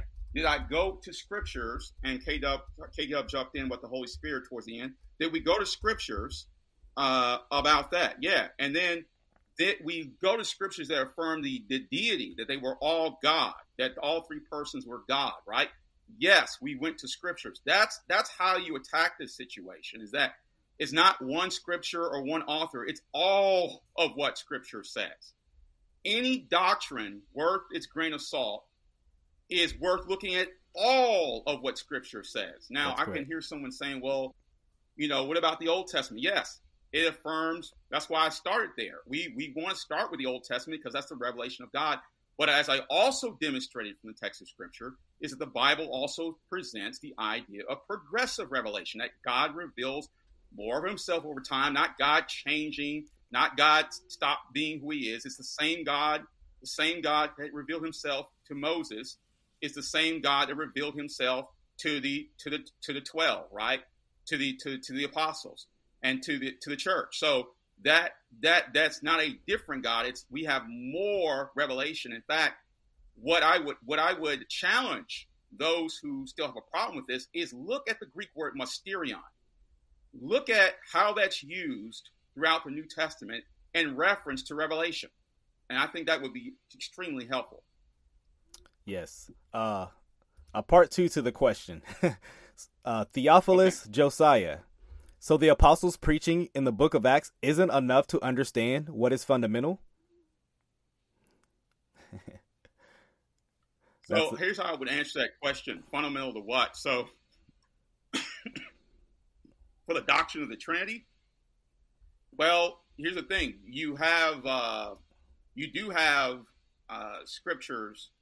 And like I said, we looked at various scriptures, even Acts. So I, I don't see why uh, that's being brought up. What I'm saying is that we don't we don't chop the Bible up. That's the point I'm making, and I think K Dub makes that. We don't chop the Scripture. Everything that God has revealed about Himself, we receive that, and then we we respond accordingly. Right. Uh, just for example, just like the doctrine of the incarnation, the doctrine of the incarnation is not just uh, presented in one place; it's in multiple places throughout the text of Scripture. It's prophesied even in the Old Testament scriptures and comes to fulfillment in the New Testament scriptures. Do we just look at the prophets and not look at the, the fulfillment of, of, of the Messiah? No, we look at both. We look at all of what scripture says. That's what we do as Bereans. Right. Yeah. I, I, I just, I just for the life of me don't understand why God revealed Himself in all these texts, right? All, all, and we Yeah. only want to limit to one. It, it would be like me saying, if you can't find it in the Psalms, then I don't want it. Like, why? Yeah. It's it's all scripture, right? And so I, I think that really kind of shows where some people kind of are coming from. But Yeah. uh, B Great BME says, how long did it take you guys to find out about the Trinity? So I, it's a valid question because uh, Right. I point to another reason because uh, that we need to talk about this, and I, and I alluded to this at the very beginning of this live stream. That is the the Trinity is the foundation of the Christian faith. Now, when people come to faith, do they can they you know do many people are able to articulate all the details and know where all the verses are? No. But the very foundations of the gospel and the redemptive work of the triune God, Father, Son, and Holy Spirit is Trinitarian in nature. So, for example, everyone knows John 3.16, right? I mean, most people know John 3.16, right? What, is that a fair assumption? You've heard that at least one time in your life. Correct. And what do you have in John 3.16? You have the, the you have the giving of the of the, the Son by the Father. he he he expresses his love in a specific way by the giving of his son, right? So the idea of a father and the son, or God and the son, there um, is is is a Trinitarian concept. Somebody may not have all of the dots and all the the, the T's crossed, but it's clearly being presented in the redemptive work of humanity. So the thing is, we the, we all come to Christ under the rudiments and the foundations of a triune and a trinitarian gospel. And as we grow in our walk, in our knowledge of the Lord, we learn more. And that's why it's so shocking to hear people say, well, only read this text, or only read this Bible book, or only read from this prophet, or only read from this author. When, as we're growing in the Lord, we're to mature and grow in all of what God has revealed about himself and we learn more. Remember how I started the whole discussion is that I love God and I love him more the more I know about him. And the more I know about the God who is triune and his work of redemption and how the Father, Son, and Holy Spirit all play a role and still play a role in, re- in my in my redemption, in my salvation, and how the Son intercedes for me right now, and how the the Spirit the Spirit sanctifies and is my guarantor, and how the Father, who acts as one whose promises, whose decree and promises are irrevocable, how they all play a role in salvation. That gives me confidence and assurance and consolation. But that that that can't happen with me being ignorant of the scriptures. Right. That's why, you know, the emphasis that Jesus even said in John 17 about you being sanctified by the truth. Our sanctification and our growth in our love for the Lord is never is never divorced from the text of Scripture and all of what God has revealed about Himself. Yeah, totally agree. Uh, yeah, I think that's mm-hmm. it for the most part. We're, we're we're around two hours, so let's uh let's let's let's wrap it up. Yeah. Uh, I, I'll tell you guys this. I, I'm gonna put it in the chat, but if you're not subscribed to Rick Caldwell's channel, please do. Uh, the brother makes good contact, good content. Um, we've we've known each other for man. I, I, think I was looking at that video today. It was three years ago. I was like, wow, time flies. Uh, where we were, yeah, time flies, brother. and so I, am I'm, I'm blessed to to know him. Um, and and these are just not puffing him up, but uh, man, he's he's a great expositor of the word. Uh, someone that you will learn a lot from. If you enjoy this channel, you would definitely enjoy Rick Caldwell's channel. So make sure you subscribe to his channel, man. Brother, any final words?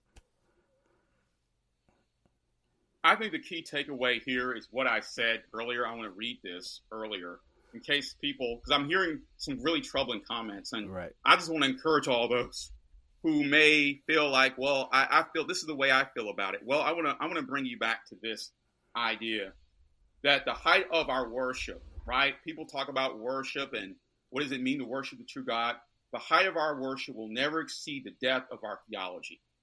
That means we we have to get into the text and that means that we can't be selective. Well, I'm only going to read this text and and not read this other text, or this text has more weight than another text. Um, we can't play that kind of game. It's all the revealed Word of God. And so, as we look at all of what God has revealed about Himself, we bask in in, in the glory. We bask in this reality of what God has accomplished through through the Father, the Son, and the Holy Spirit. How they all are play a role in redemption and and and we and, and it's amazing when you when you have that kind of appreciation.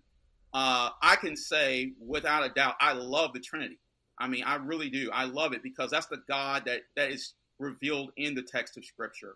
Amen. I would challenge you if you hold to this idea. Secondly, that you start with the Old Testament and and there there can be nothing new um, revealed, and, and new in the sense that not that God changes. And I keep emphasizing this that God is a God who reveals more of himself in the same sense that God revealed more of who he was to, to Moses. Moses desired to see the glory of God.